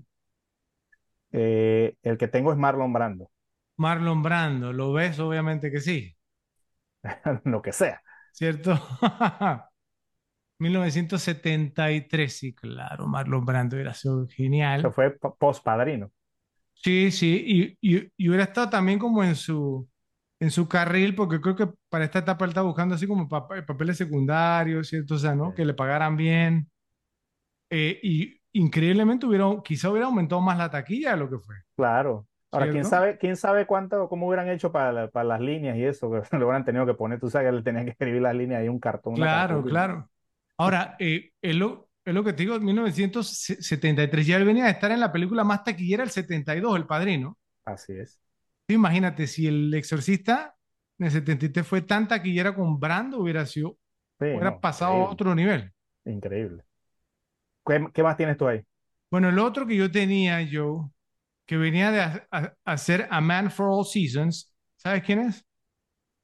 Eh, ah, se me fue el Paul nombre. Scofield. Paul Scofield. Se lo ofrecieron, el hombre dijo que no. ¿Te imaginas a Wow. Paul Scofield haciendo el papel? To- totalmente, ¿Verdad que sí? Ah, tremendo, tremendo. Bueno. ¿qué más traes yo? Bueno, aquí tengo una carretilla para el padre Carras, así Yo que creo que vamos a, vamos a tener ahí que meterle velocidad Bueno, son bueno, yo, yo- hagamos una cosa, yo nada más tengo cuatro. ¿sí? Ok, Déjame Uf. digo los cuatro dale, y tú yo dices el tengo mil. resto, ¿vale? Dale. Bueno, entonces empezamos. El primero, Joe, que no solamente fue considerado, sino que fue contratado. Y le hicieron un contrato y todo fue Stacy Keach, que lo habían elegido. ¿Ok? Ya había sido el elegido y estaba contratado. Entonces, pero Friedkin todavía no estaba atado, digamos, entonces al, al proyecto. Y entonces, pero, pero este, el, el, el escritor que fue como el que armó todo el, todo el tema, este William Peter, ¿cómo se llama? Eh, bueno, no me acuerdo, ¿sí? Eh, eh, bueno, él, digamos, entonces dijo, ¿por qué no? Que él quería a Friedkin. Bueno, eso lo, lo vamos a ver un poquito después. Entonces, cuando entró Friedkin, eh, eh, digamos, te- decidieron buscar a otro y le pagaron a Stacy Keach. Creo que Stacy es un buen actor, ¿sí? Pero tú te imaginas, es un bad beat para Stacy Keach, mira, porque, a ver, o sea, estabas contratado y te echaron. Bueno, Sí, exacto. lo- los otros tres, Paul Newman, que lo quería hacer, Wow. Paul Newman, Joe. Y Friedkin dijo, no, no quiero name actors, no quiero actores re- reconocidos. ¿Ok? Paul Newman, como Carras. Increíble.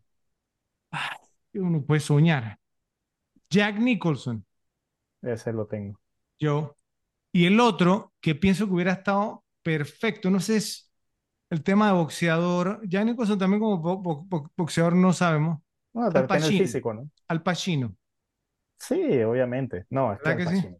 Por favor. Esos son, Cualquier- son los que tengo. Paul Cualquier cosa, cualquier cosa que Al Pacino. Es que lo, es que veo al Pacino totalmente de Mary. Paul Newman Digo, hubiera estado grandioso, grandioso. Bueno, Sí. ¿qué más traes tú? A ver, Bueno, aquí tengo una carretilla, pues va- vamos rápido, se me dice si lo ves o no lo ves. dale.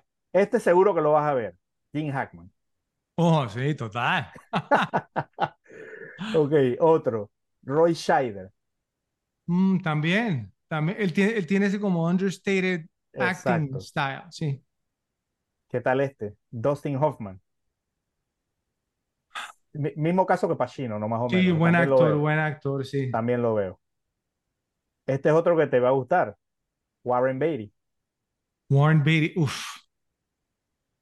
O sea, Pre- Pretty Boy en su momento, en ese momento, pero sí, sí lo hubiera hecho súper bien, sí, claro. Otro de tus guys. Burt Reynolds. Ey, por favor. Ah, Otro que tengo, también me gusta, el mismísimo Barry Lyndon, Ryan O'Neill. Ryan O'Neill también tiene Excelente, pinta me parece, pa- me parece perfecto para ese papel. Ah, Tiene toda la Parece pinta. perfecto para ese papel. Sí. Otro, Peter Fonda, también lo veo, mira. Sí, sí. Ahora, Peter Fonda, de- después que hizo, o sea, pues no, eh, Easy. Rider. Easy Rider, o sea, se vino abajo y se desapareció un rato, ¿no? ¿Cierto? Pero, Pero lo veo en ese papel, o sea, sí, sí lo físicamente. hubiera hecho bien. No mejor que los Eh, demás, pero sí. ¿Qué tal este? John Voight. John Voight, sí, también. Es, que- es que, oye, los actores que, que tenía, que teníamos en ese momento, ¿no? Así es. Otro, Robert Blake. Uf, también, sí, sí, Robert Blake. Y, y- y- el de Vareta, ese. Ah, ah, Sí, per- per- per- perfecto para el papel también. sí, también, también. Boxeador, todo. Tiene una pinta de boxeador. Sí, total, total. ¿Qué, qué, qué te parece este? Christopher Walken. Uf. Pero eh, ahí él, él no era muy conocido todavía. ¿Qué había hecho en ese momento? Bueno, no sé. Creo que ese hay un pequeño reach, me parece. Bueno. Tengo otro más conocido en Europa, aunque también en América, Alain Delon. Hablando de Pretty Boys, Sí, hablando de Pretty Boy, pero sí, como también, muy está bien pero caracterizado. no, no, o sea, lo- los dotes como actor sí los tenía, ¿cierto? También en esa etapa de su carrera creo que sí lo hubiera podido haber hecho. ¿Qué te parece este? Este me da risa. James Caan.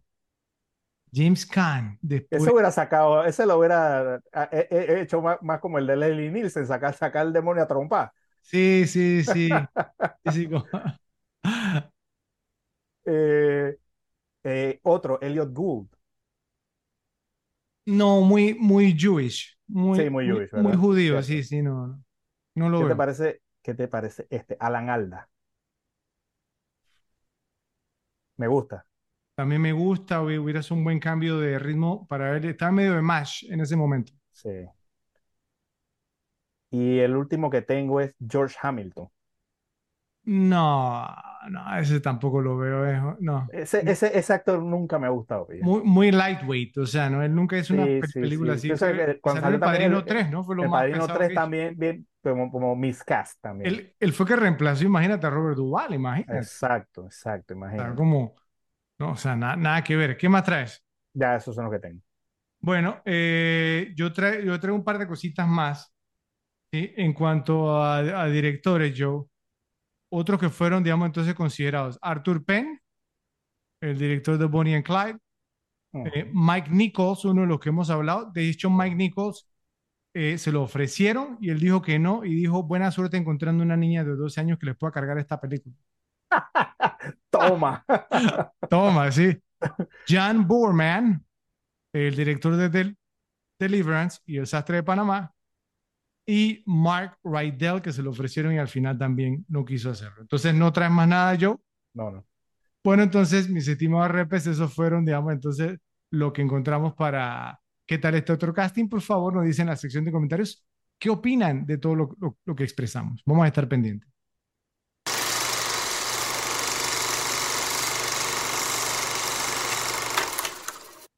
Nos vamos ahora para entregar el premio Donald Sutherland, Joe, al robaescenas en la película El Exorcista. Adelante, tú empiezas. Bueno, yo aquí tengo dos que pienso que son los que cada uno ah, pues está ahí en el borde ya de pasarse un poquito del tiempo, pero, pero el otro sí me parece que encaja sí perfectamente. Ok, yo tengo dos y un dark horse, un, cab- un caballo oscuro, un caballo negro. ¿sí? Entonces, ah, Vamos a dale, dale. Vamos a ver, no me, no me va a decir que regan. Dale, dale, dale. La primera, el primero, perdón, es eh, Jack McGoran como Burke Dennings. Pues el director de esta película sale poco y tiene y, y en las escenas que sale resalta, pues antes decíamos un diálogo, el que le decía nazi al, al pues al, al, al mayordomo ese que tenían ahí. Sí. Pues es alguien que siempre que, que resalta cuando está en la película. Entonces ese es uno de los que tengo nominados como robescena. Y el otro que traigo es Lee Jacob como el teniente Kinderman.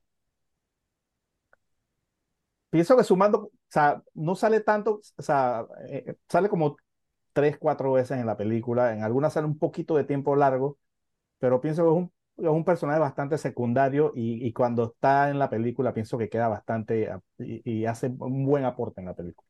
Y sale con dos de los, pro- de los protagonistas principales. ¿sí? Con en, en con- con escenas Carras sumamente con importantes. Sí, e- ese es uno de mis candidatos. Lee Jacob como el teniente Ki- Kinderman, eh, lo, lo comparto. No había pensado, digamos, en este actor que hace el papel, digamos, de Burke, pero sí yo también. Bueno, eh, yo tengo otro candidato, no sé, digamos, pero él comparte, digamos, más que nada, bueno, sí, sí comparte un par de escenas, digamos, con, bueno, una escena con Chris McNeil, con Ellen Burstyn y una, y, ah, pues, también con Jason Miller, y es William O'Malley como el padre Dyer, que no era actor, sí, pero vamos también, o sea, un rostro, digamos, que se, se te queda, ¿no? ¿Cierto? Sí. Digamos, pues, y, y lo, y lo hace muy, muy bien, pero Sí. ah, muy, muy bien. Creo que sí, sí, sí era actor, creo que es el otro que no era actor, porque hay otro, eso lo, lo tengo en una categoría un poquito más adelante. Pero no sé yo si estás preparado, si estás listo para, para escuchar mi Dark Horse, mi caballo. Espe- espero que no sea el que estoy pensando. ¿Cuál es el que estás pensando? Marin. No, no, no, no. Ah, No, no, no, porque pues, o sea, pues si sale en además toda la escena hora. No, no, pero aquí viene, ¿ok? Hay una actriz de nombre Mer- Mercedes o Mercedes McCambridge que hizo la voz del demonio, ¿sí? Eh, y créeme, yo, yo he visto, y están por YouTube, si lo puedes encontrar, he visto, digamos, tipo como las tomas que hicieron con Linda Blair, porque Linda Blair obviamente pues ya tenía que decir el diálogo, ¿cierto? Y lo decía, eh, tratando, digamos, de sonar como un demonio y todo lo demás como diabólico, pero qué va, hecho. No. Una niña también. Sí, sí, o sea, el efecto no era lo mismo, entonces Mercedes McCambridge, yo, o sea, la voz, digamos, pues no, cómo la hizo y demás, yo tengo unos datos interesantes sobre su actuación eh, en otra categoría, me pareció, digamos, o sea, pues no, que hizo, o sea, pues lo hizo sumamente bien y que sin sus contribuciones a esta película, eh, la película no hubiera tenido el peso que, que tiene y que no hubiera sido tan impactante como lo fue. Entonces es mi caballo o sea, ese es mi, es mi, mi nominado, porque si el padre Mervyn, digamos, sale mucho, Lee Jacob, digamos, pues si no me compras el tema de Mercedes McCambridge, sería mi, mi, o sea, no mi candidato, digamos, entonces principal, después de, aunque algunas personas podrían dar, digamos, entonces el argumento o iniciar un debate diciendo que sale mucho en la película. Yo no creo que salga tanto, ¿sí? Eh, el que hace el papel de Burke, ¿cómo, dijiste que se llamaba? Eh, Jack McGoran. Jack McGowan, ese lo consideré, sí, pero no, o sea, tuvo una buena escena con el mayordomo, sí, pero aparte de eso, creo, digamos, porque su, escena con Ellen Burstyn no creo que se la robó, sí, o sea, no es él, digamos, el que me queda de esa escena, más, más adelante voy a decir una cosa que se me quedó de esa escena que tiene que ver con Jason Miller, eh, pero, pero no sé, ¿me compras el tema, digamos, entonces de Mercedes McCambridge o no? No, no estoy de acuerdo con una borro escenas. Pero lo hemos considerado anteriormente. Eh, ¿Cuándo? En, en, algún episodio lo consideramos, digamos, pues como que un actor, un actor o una actriz que había hecho nada más una voz. O, sea, lo consideramos. No me acuerdo si ganó o no ganó. Pero, la podría aceptar como nominada, pero para ganar, no, una voz, no, por supuesto que no. Pero ¿y por qué no? A ver. No es actuación. Porque es que, porque es que, pero si es que tú te quejas de que cuando, cuando, cuando yo quiero nominar a, a una actriz como su una de sus mejores actuaciones o repetir esa película, me dice que no es una, no puedes poner una animada porque si le, lo, mismo que tú me vas a decir, si de esta película la veo en, la, la, veo en español, no escucho para nada a la actriz esa.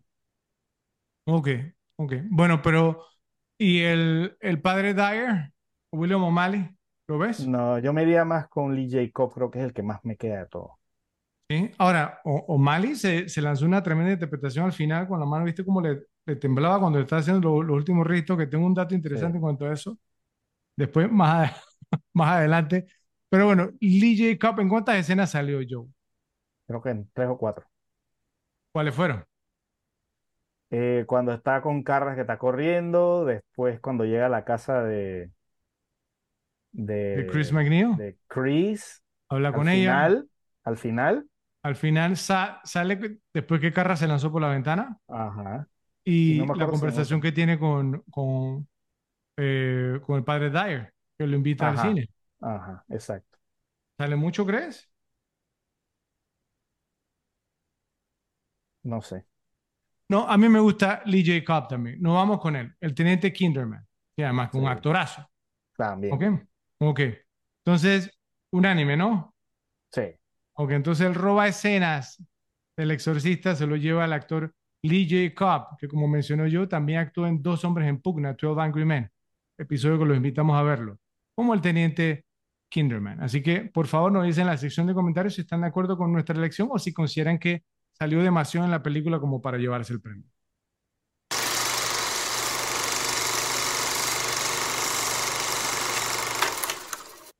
Bueno, ahora pasemos a ver qué encontramos para datos medio googleados. Entonces, adelante, Joe, empiezas tú. Ok, que varios muy interesantes.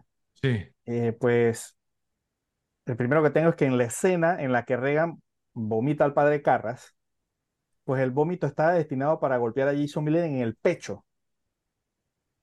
Pero, digamos, el tubo plástico falló y le dio en la cara, que es lo que, al final lo que quedó en la película, ¿no? Entonces su reacción de sorpresa y de disgusto mientras se limpia el vómito es genuina.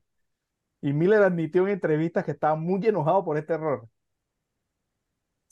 Bueno, y también yo leí por ahí que el que estaba encargado, porque había uno detrás, digamos, ¿no? De, Apuntando. Linda Blair, ese que lo hizo a propósito, que, que Fred- Friedkin le había dicho. Fri- Friedkin es, me, ¿no? Me, rata. sí, sí, sí. Después vamos a un poco. Yo tengo unos datos interesantes de Friedkin. Sí, sí, sí.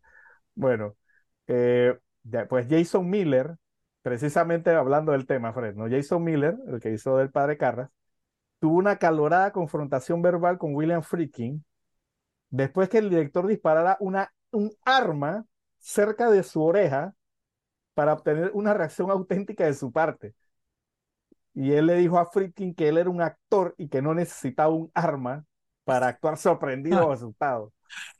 ¿Sabe, ¿saben qué escena fue yo? ¿El cual?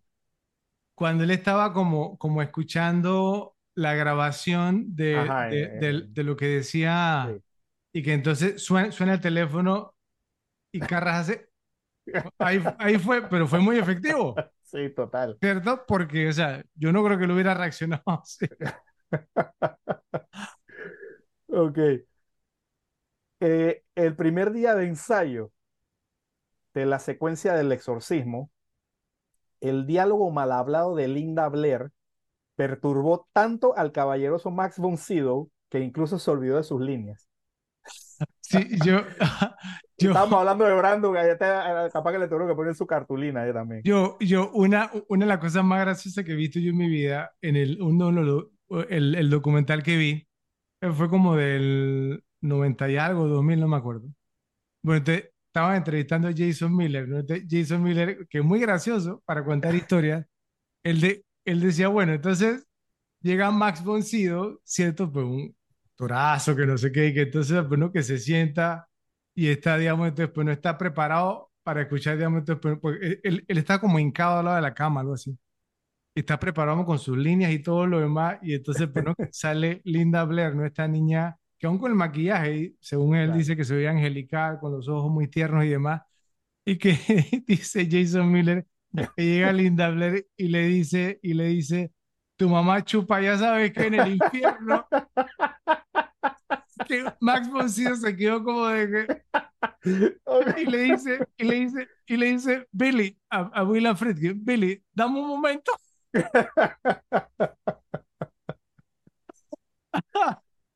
No, fue genial, genial. Bueno, sí, Ok. Eh, digamos, voy a decir esto y te la paso, pues para no decir toda, toda la que tengo. Según el director William Friedkin, lo que más o menos también lo tocamos en antes, ¿no?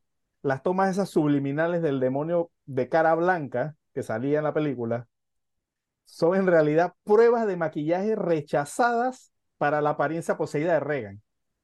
imagínate. Así Wow. quedó esa imagen. Una imagen icónica de la película, pero una imagen rechazada. Sí, hay, hay, hay hubo una, un- una actriz que era como una do- la doble de Reagan, o sea, pues no, que le ponían el maquillaje y que la ponían a hacer, digamos, algunas cosas más difíciles. Y entonces que- eh, fue ella, ¿no? Con, con la, con, con la que practicaron también. Entonces, bueno, muy buena idea. Bueno, yo tengo varias también, entonces voy a, voy a proceder. Primero, o sea, ¿no? La escena en la que el padre Carras rueda por las escaleras al final, ¿sí? Esas escaleras tenían 97 escalones, yo. Uf. Y cada uno fue cubierto con goma para suavizar la caída del doble que lo hizo. Los habitantes de los edificios aledaños y de la zona empezaron a cobrarle a los curiosos para que, para que pudieran ver cómo la filmaban. Al final del día, bueno, de los días que la grabaron, entonces unas 500 personas vieron al doble Jason Miller rodando por las escaleras. Yo. Ahora, y con todo eso creo que está más chiquita de la que se cayó John Wick en la última película. Eso Oh, sí, sí. Bueno. Lo que tú decías, Joe, de William Friedkin, digamos, el, el tema de lo de las pistolas no era nada más con Jason Miller. ¿Ok? William Friedkin, digamos, entonces tenía pistolas y escopetas escondidas en el set de filmación, las cuales disparaba cerca a los actores antes de una toma para obtener lo que querían. A Ellen Burstyn y a Linda Blair las amarraron para zarandearlas durante alguna escena. La escena do- donde, donde estaba Reagan así, vamos que te acuerdas en la cama, Sí, esa sí, sí. era Linda Blair. ¿eh? Y entonces eh, de, de verdad la lastimaron. Y Ellen Burstyn también la lastimaron, digamos, en la escena. con una caída que se le viene el mueble con una caída así. eh, eh, en el documental ella lo dijo.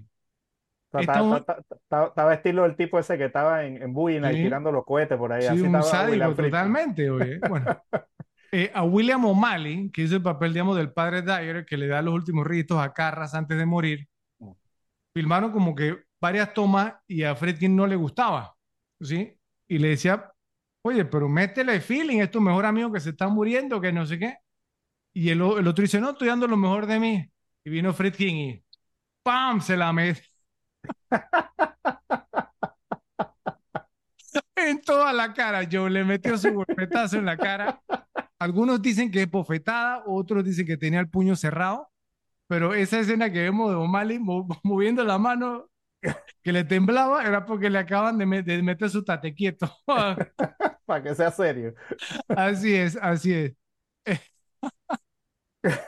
bueno, Mercedes McCambridge, que era, digamos, mi, mi, no, mi dark horse para eh, la roba escenas, proporcionó la voz del demonio y entonces, al, y lo hizo, le quedó también porque insistió en tragar huevos crudos ah.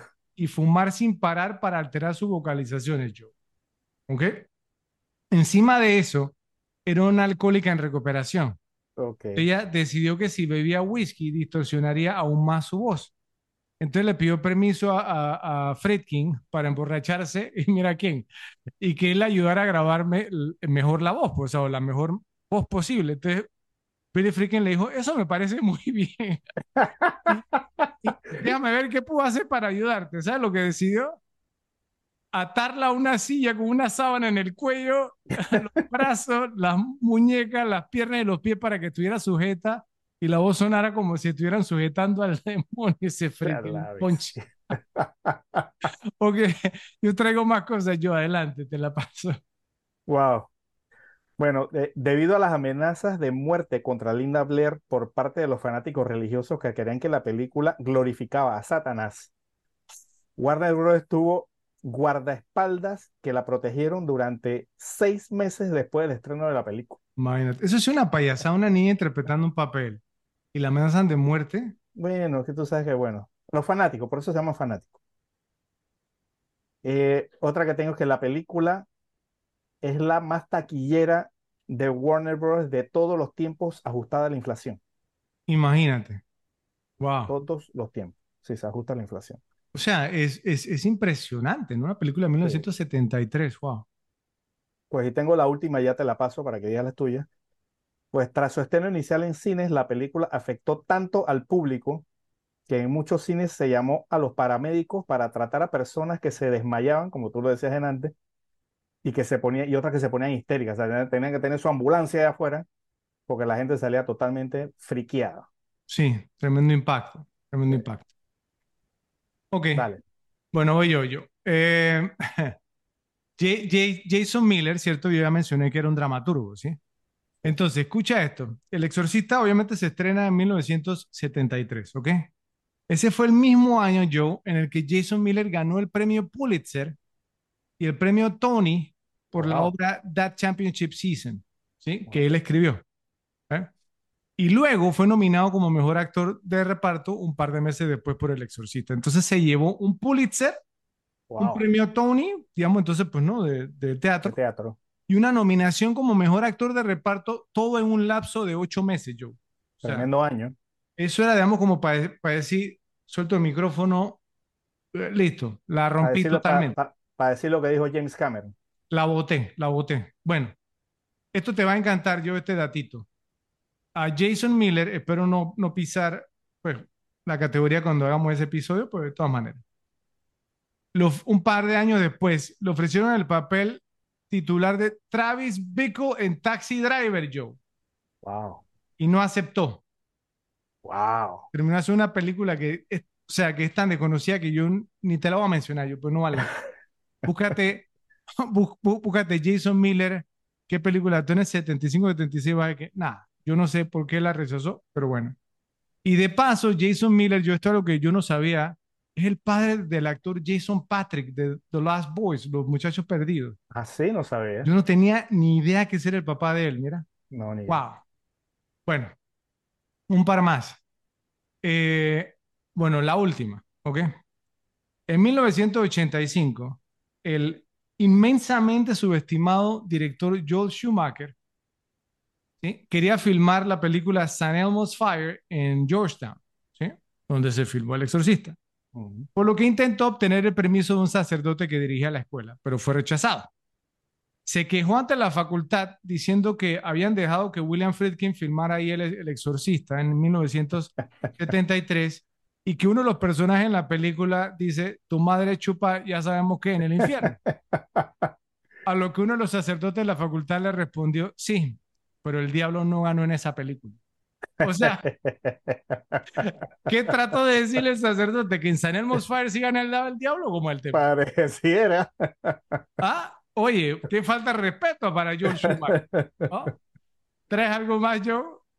No, no, eso es todo. ¿No? Oye, realmente una de, la- una de las veces que esta categoría ha sido lo más divertido, especialmente Sí, por el tema de Billy Friedkin, un sádico total, No, porque le gusta ver a la gente total. sufriendo, ¿no? ¿Cierto? Ah, innombrable, innombrable la verdad. O Y pensamos que Kubrick era malo. y si- sin embargo, gran director de todas maneras. Así que bueno, repes, nos dicen en la sección de comentarios si ustedes encontraron algo más que fuera sumamente interesante, nos escriben, por favor.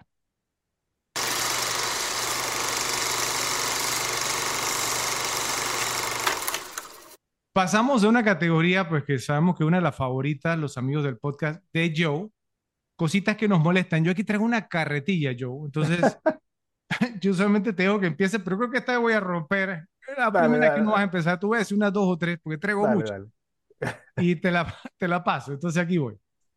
Primero, obviamente al inicio nos muestra ¿no? al padre Lancaster Marin en el desierto de Irak, ¿cierto? En unas excavaciones. Te paso un gentío por una excavación, ¿no? Yo aún, Sí, sí, aunque sí, fuera auspiciada por el gobierno, ¿sí? Pa- parecía al inicio una película de Indiana Jones. Bueno, el tema es que nos dan ese inicio para que veamos el amuleto de la estatuilla que desentierran, ¿no? ¿Sí? Que parece ser el demonio Pazuzu. Sí. Pazuzu. Entonces, lo que no nos muestran, digamos, es cómo diablos Pazuzu llegó de Irak en toda la casa de Georgetown, Washington, D.C., digamos, donde estaban Chris y Reagan. Entonces, ¿cómo llegó Pazuzu? O sea, obviamente, digamos, pues, o sea, ¿no? Podemos asumir, digamos, que estaba siguiendo, no sé, al padre Merrin, eh, te- tenían su cuentito, ¿cierto? Pero cuando llega Merrin, eh, digamos, entonces Pazuzu dice, no, Merrin, ¿sí? Yo Pero tengo algo relacionado con eso. Ahora, Bueno, ahora un temita, un temita. Bueno, Sí, sí, sí. la, la otra. Eh, la escena cuando Chris McNeil estaba filmando la, la película, ¿cierto? Muestran al padre Carras entre el público. Hay como una risa ahí toda fake. Sí, Eh, una sonrisa, vamos a decirlo así. Como se estaba riendo de la conversación que estaba teniendo con el director. Pero en la distancia en la que estaban yo era imposible que le escuchara lo que estaban hablando. exacto. Y más con un gentío. Más Que tú con sabes que un la gente está gentío, hablando ¿sí? y todo ese tema. ¿Ok? Entonces eso siempre me ha molestado. O sea, que, o sea, sí, o sea, no sé. En esa misma línea, eh, cuando Chris va caminando, digamos, a su casa y pasa frente a una iglesia, ella ve, digamos, entonces el padre Carras hablando con un clérigo y ella logra escuchar la conversación y estaba lejísimos. También. Entonces, esta es la película, hablando de The, Conversation, yo, la conversación con Jim Hackman, esta es la película de los superdotados de la- Auditivo. au- auditivo, sí, porque entonces, eh, el personaje de Jim Hackman se hubiera quedado sin trabajo en esta película. Eh, eh, te- tengo más, pero te la voy a pasar a ver qué traes tú. a ver. Ok, yo también tengo varias aquí. A ver. Eh, sa- a ver, ¿por qué el ático de la casa, no? Que cuando está, no, Chris sube a, a ver todo el tema del ruido. Con, con el checheral que había ahí, ¿no? Sabes, eh, eh, todavía cualquier cantidad de cosas allá arriba. Sí, total. ¿Cómo tú me decís que si no tiene luz eléctrica? Te tienes que subir con una vela o con una linterna. ¿Cómo, o sea, si tienes que mover cosas ahí arriba, ¿cómo haces? O sea, pones una guaricha, como se le dice aquí, una linterna, no sé, o sea, Sí. es como absurdo, ¿no? Si, si tienes un lugar que es un depósito, eso tiene que estar iluminado con luz eléctrica. Y, Y de- no era una, no era una paso casucha, yo- era una casa, ¿no? Una casa, Sí, sí, una casa bien, una casa muy bien. claro. Sí, una, una de las cosas que siempre me molesta la película de terror es eso, somos que como en el sótano, en el ático, nunca la luz funciona. Entonces nunca van. Y como dices tú, tenía un montón de chécheres allá arriba, ¿cierto? Entonces son cosas que tú debes, digamos, o sea, pues no, acá en la casa yo tengo un lugar donde, donde pongo las cosas y Claro, yo entro ahí con cierta frecuencia. cualquier persona que tiene un, un depósito o un lugar de almacenaje tiene que tenerlo iluminado porque si vas a mudar cosas y eso tiene que estar iluminado. Exacto. O si vas a buscar algo, digamos, específico, o sea, Exacto. siempre me ha molestado eso eso. Buen punto. ridículo. Otra cosa. Eh, lo, lo tocamos en antes, entonces yo no sé, quiero, quiero escuchar tu opinión. Yo no sé si eso fue a propósito o fue mera casualidad. Pero ¿por qué el demonio tenía acento británico y no, siempre y no estadouni- ah, estado- estadounidense? Siempre me ha molestado. Lo único, la única excusa que se me ocurre a mí es que era el capitán este. ¿Cómo era? Y sí, No sí, sí, está bien, pero, o sea, ¿no? O sea, No, o- o- o- o obviamente. ¿Quieres, poner como a los británicos como los malos? O Es sea, que, ¿no? es que eso es lo que te iba a decir, o sea, siempre los villanos son británicos, el acento británico para los estadounidenses. y- y- y- y el más jerk de la película era el director, que era británico también. Exactamente, sí, sí. En- entonces, pues, hay un tema para los que no saben, obviamente, digamos, pues no, Estados Unidos se independizó de Inglaterra eh, y entonces, o sea, por mucho tiempo los británicos se referían a los estadounidenses como los colonos. Entonces era muy de moda, digamos, que lo- incluso todavía hoy por hoy hay los villanos, digamos, británicos, ¿sí? Sí. Eh, ¿cómo se llama? Eh, el de Die Hard, ¿cierto? Alan Rickman, sí, Alan Alan Rickman, o sea, Anthony Hopkins. Sí. O sea, los británicos siempre hacen los mejores vi- villanos y su acento ayuda mucho también, aunque no siempre usan el acento británico. Exacto. Otra cosa. A ver, esto siempre me ha llamado la atención. ¿Qué impedía? O sea, ¿cuál es el requisito de la posesión? ¿Eso tiene un requisito? O sea, porque, o sea, ¿qué impedía, qué impedía que Pazuzu, una vez que Carra se matara, volver a poseer a Regan? O sea, ¿qué impide eso? O sea, ¿desde cuándo la regla es que si se mata el poseído, ya el, el- pues el, el- el espíritu ya dice, no, ya listo, me morí? O sea, Sí, sí. Sí, me fui con Carra, se murió, vuelvo para la otra. O sea, sí, ella se le pegó, ella no se le pegó tampoco con ningún contacto, se le pegó de la nada. Ajá, es cierto. Entonces, ¿por qué no puede regresar? Y hablando de, re- de reglas, yo se me acaba de venir una a la cabeza ahora que tú mencionabas eso. Y es, ok, ¿qué le dijo? Yo lo mencioné hace un momento, Carras a Chris McNeil cuando ella le, le- le preguntó de, de exorcismo. ¿Qué, qué le dijo él a ella? ¿Cuál fue la respuesta de él? Que para un exorcismo que tenía que remontarse al siglo ¿qué? Ah, sí, el siglo XVI. siglo XVI, que él llevaba no sé cuá- cuánto tiempo, y de repente le dijo, no, pero es que las reglas para el exorcismo son las siguientes. ¿Cómo te salen las reglas si no hacen uno del siglo XVI?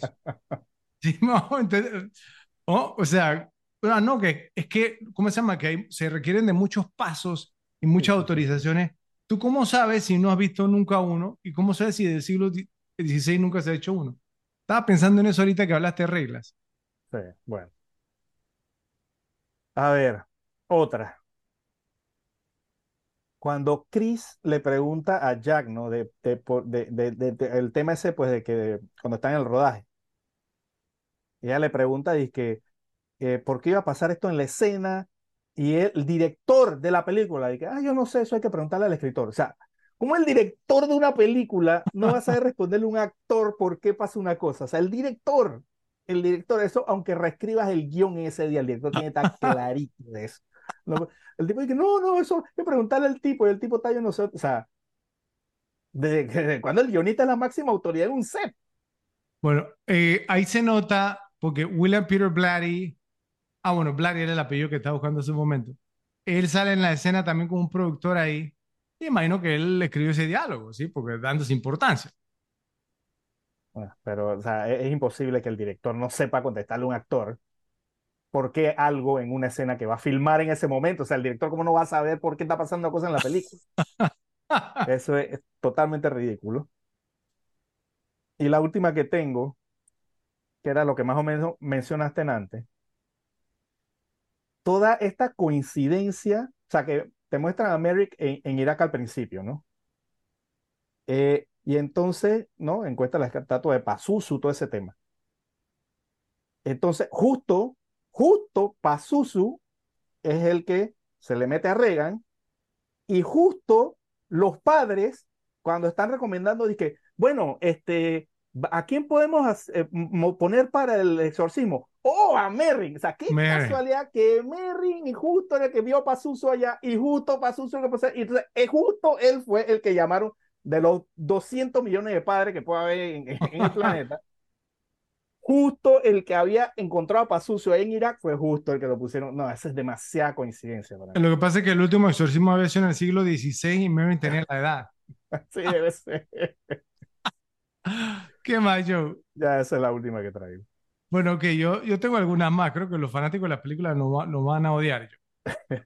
Bueno, eh, cuando Chris ve que la cama está temblando con Reagan encima, en vez de bajarla a la cama, ella se sube. Exacto. ¿Qué O estaba esperando? Que- Reagan, como la que el Reagan, peso la- hiciera que la cama dejara de moverse, yo no entendí eso. La misma Reagan, bájate de la cama. Si ya se había bajado cuando se fue a dormir con la mamá, Bueno, ¿por qué no se bajó?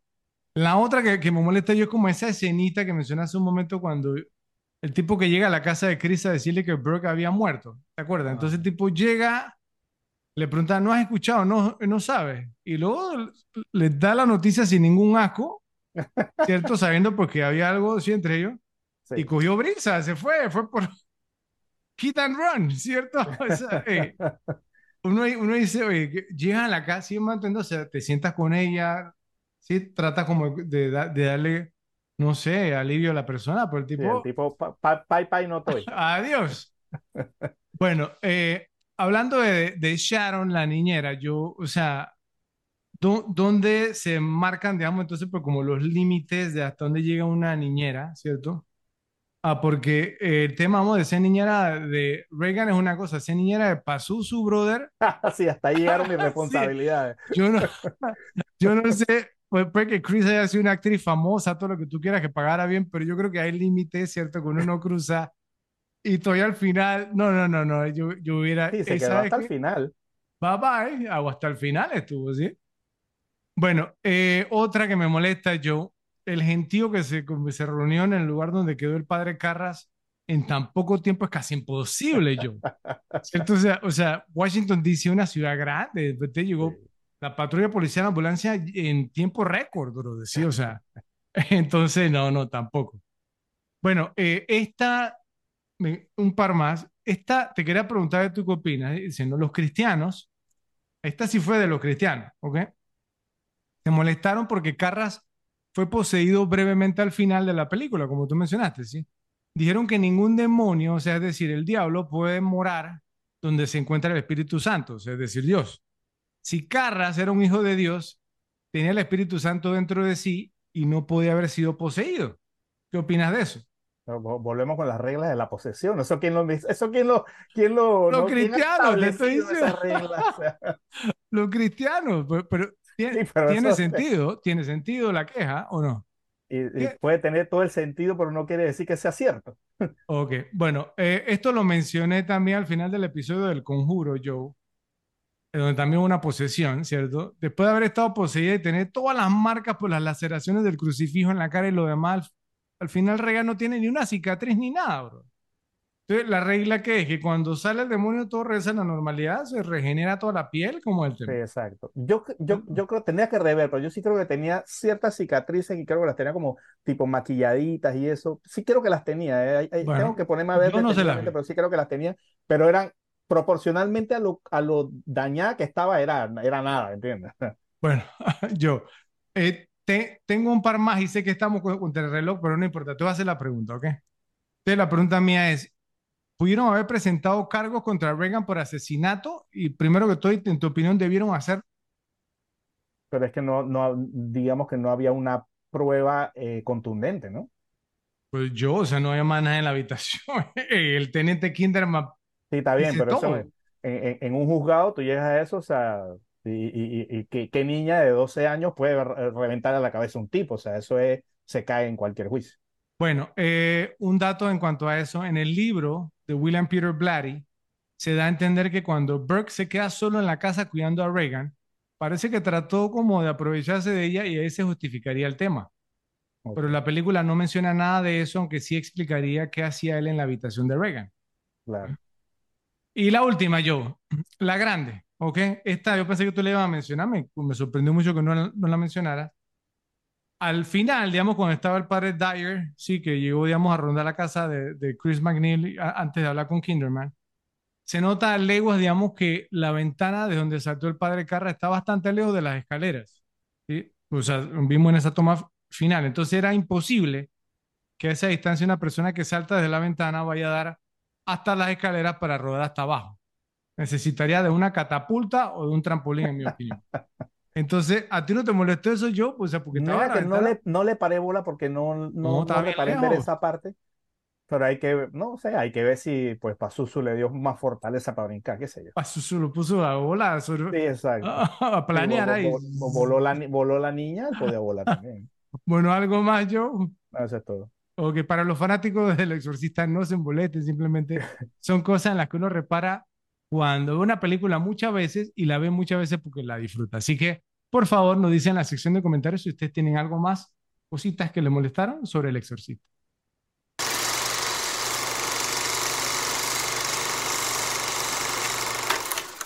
Para finalizar, Joe, ¿quién ganó la película? Aquí um, yo tengo, digamos, tres, tres candidatos. Está un poquito difícil. Me gustaría escuchar, digamos, tu opinión, ¿qué, tra- qué traes tú y tus argumentos? Porque realmente está sumamente interesante en este, en este, en este momento.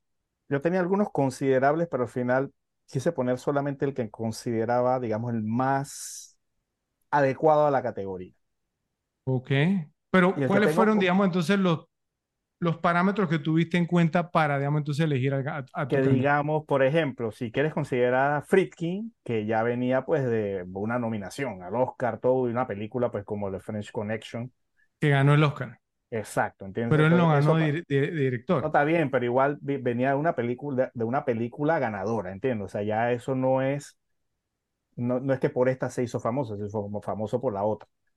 Pero, Entonces- pero yo, yo, digamos, o sea, pues es que el tema con Friedkin, digamos, era, pues, o sea, no, que eso fue en el 71, Contacto en Francia, y no había trabajado más.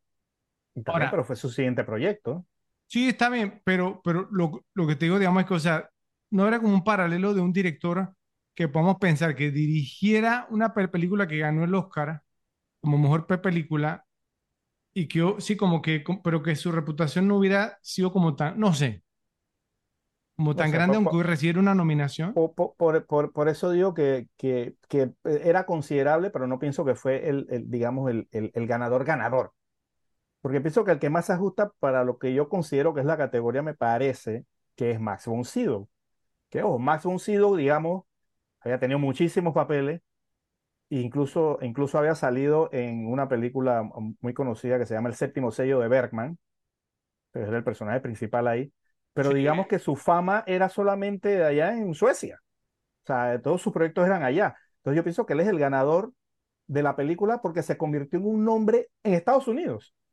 O sea, von Sydow se convirtió en un nombre conocido en Estados Unidos por esta, porque yo creo que nadie lo hubiera conocido en Estados Unidos por el séptimo sello, o hubiera sido muy pocas personas. Digamos, su papel es más que nada allá en, en Suecia, todo ese tema. Y pienso que von Sydow se convirtió en un nombre a raíz de esta película. Y, Entonces- y, y Boncio trabajó hasta, el- hasta, el hasta esta década, el Sí, sí, sí. 2020. Falleció en el 2020, sí. en- en- Entonces, eh, para mí, como ganador, ganador, ganador, me parece él más, por lo menos que Friedkin, porque ya Friedkin ya era un hombre. Un Ok. hombre, digamos, reconocido y alguien que llevó una película a ser mejor película. O sea, eso te da mucho caché. Una, una pregunta, yo, Y ¿consideraste, reciente también, ¿no? ¿Consideraste a Ellen Burstyn? Eh, no, porque Ellen Bernstein eh, no, no fue que capi- no se convirtió tampoco en un nombre así que y ella también era una actriz co- co- co- no, no era una superestrella pero era digamos una actriz muy conocida era muy bonita también Eh, antes de esto o sea ella tenía un poquito de nombre era conocida y no fue que después del Exorcista tampoco se convirtió en una leading woman porque no lo fue o sea y tuvo buenos papeles después pero no fue tan tan tan me parece ¿no? Pero digo, o sea, ella venía de trabajar, digamos, bastante. Y después de ahí entonces empezó a aparecer, digamos, en películas de, de más renombre. Quizás, digamos, o sea, pues no, no capitalizó como debió, debió haberlo hecho, porque realmente viendo, pues su filmografía no, poco que pasó como a un siguiente nivel, ¿cierto? O sea, la verdad es que películas, digamos, muy poco conocidas que le estoy viendo su filmografía. Entonces, sí, hasta, hasta que hizo qué película yo en el año Re- 2000, Re- Requiem for a Dream. Requiem por un O sueño. sea, de- sí. después, después de esta hizo de que Allen doesn't live here anymore, o sea, es de, Sí, sí, o sea, no, amigo- no, o sea, los, del amigo los Marty, aquí- pero Increíblemente hizo más Requiem por, por un sueño por, por su carrera que, que esta. O sea, aunque digo, trabajó, o sea, nunca dejó de trabajar. Sí, claro, ¿no? Pero o sea, pero la verdad es que las, las películas que aparecen aquí dejan mucho que desear. En muchas, digamos, son TV movies, eh, películas hechas para la televisión, en los, incluso en los 70s y o- 80s, ¿sí? Ha- Harry y Tonto, creo que es una de tus favoritas de los 70s, yo. Me, parece, y, y como que también quedó como encasillada, porque mira que en, en 1980 apareció una que se llama Re- Resurrection, Resurrección, es como que, el- sí, como que la asociaban con el tema, vamos, de lo diabólico y que no sé qué, y, y lo paranormal, ¿sí? Pero bueno, entonces tu candidato es Max von Sydow. sí. Ok, y a Friedkin no, no lo quieres considerar para nada, entonces. Lo consideraría, pero no sobre, no sobre más conocido. Más Ok. sale hasta en Game of Thrones y todo. o sea. Ok, bueno, yo, pues, mis tres candidatos, como te habrás dado cuenta, eran eh, Ellen Burstyn, pero creo que no, sí, ya bien, viendo entonces muy de cerca, pues su filmografía no.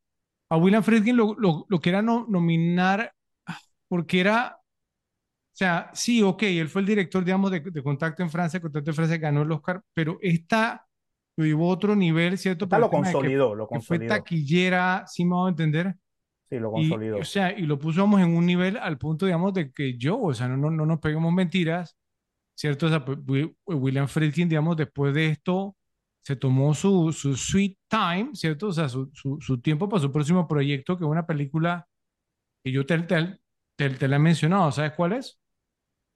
Eh, la que es con Roy Scheider. Con Roy Scheider, digamos. Entonces, mira, mira del, del Exorcista en el 73, su siguiente film fue Sorcerer.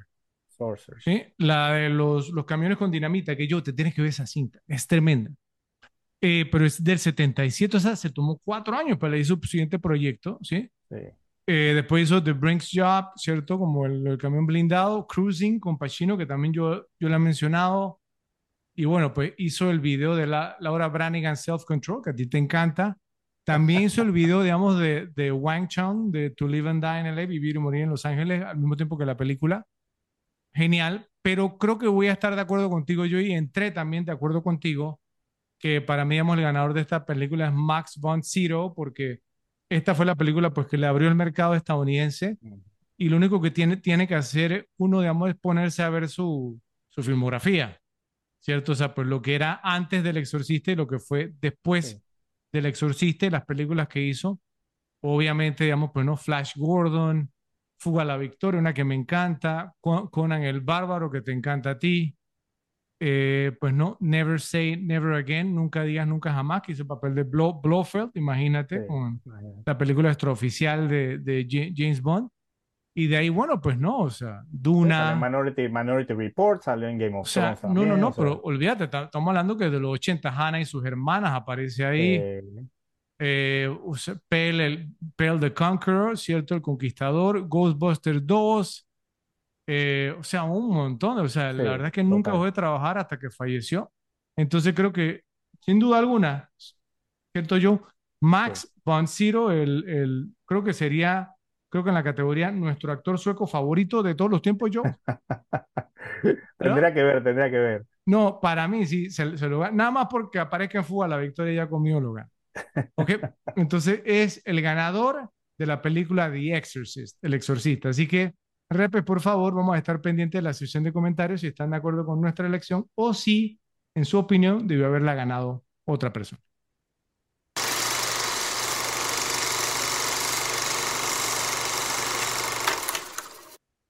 El Exorcista de William Friedkin es un logro monumental en el género del cine de terror. Con su narrativa profundamente inquietante, actuaciones impecables, efectos especiales innovadores y una profunda exploración de la fe y el mal, se aseguró su lugar como una obra maestra, atemporal e influyente. Esta película dejó una huella imborrable en el género de terror y la cultura popular en general. Desencadenó debates sobre la intersección de la religión y el horror, y su influencia se puede ver en innumerables películas y series de televisión posteriores. Sigue siendo un elemento básico en el panteón de los clásicos de terror y atrae continuamente a nuevas generaciones de espectadores a su espeluznante mundo. The Exorcist no es simplemente una película de terror, es un triunfo cinematográfico que trasciende su género. Su capacidad para evocar terror, tanto visceral como psicológico, contribuyó a su estatus duradero como pieza de cine de primera clase. Cinco décadas después de su estreno, continúa cautivando y aterrorizando al público, solidificando su posición como una de las películas más importantes y queridas de la historia del cine. Por eso le dedicamos un episodio aquí, en las repetibles. Gracias, José, y gracias a ustedes, Repes, por estar con nosotros. Los esperamos en el próximo episodio de las repetibles. ¿Por qué? Porque hay películas para ver y disfrutar una y otra vez. Y corte.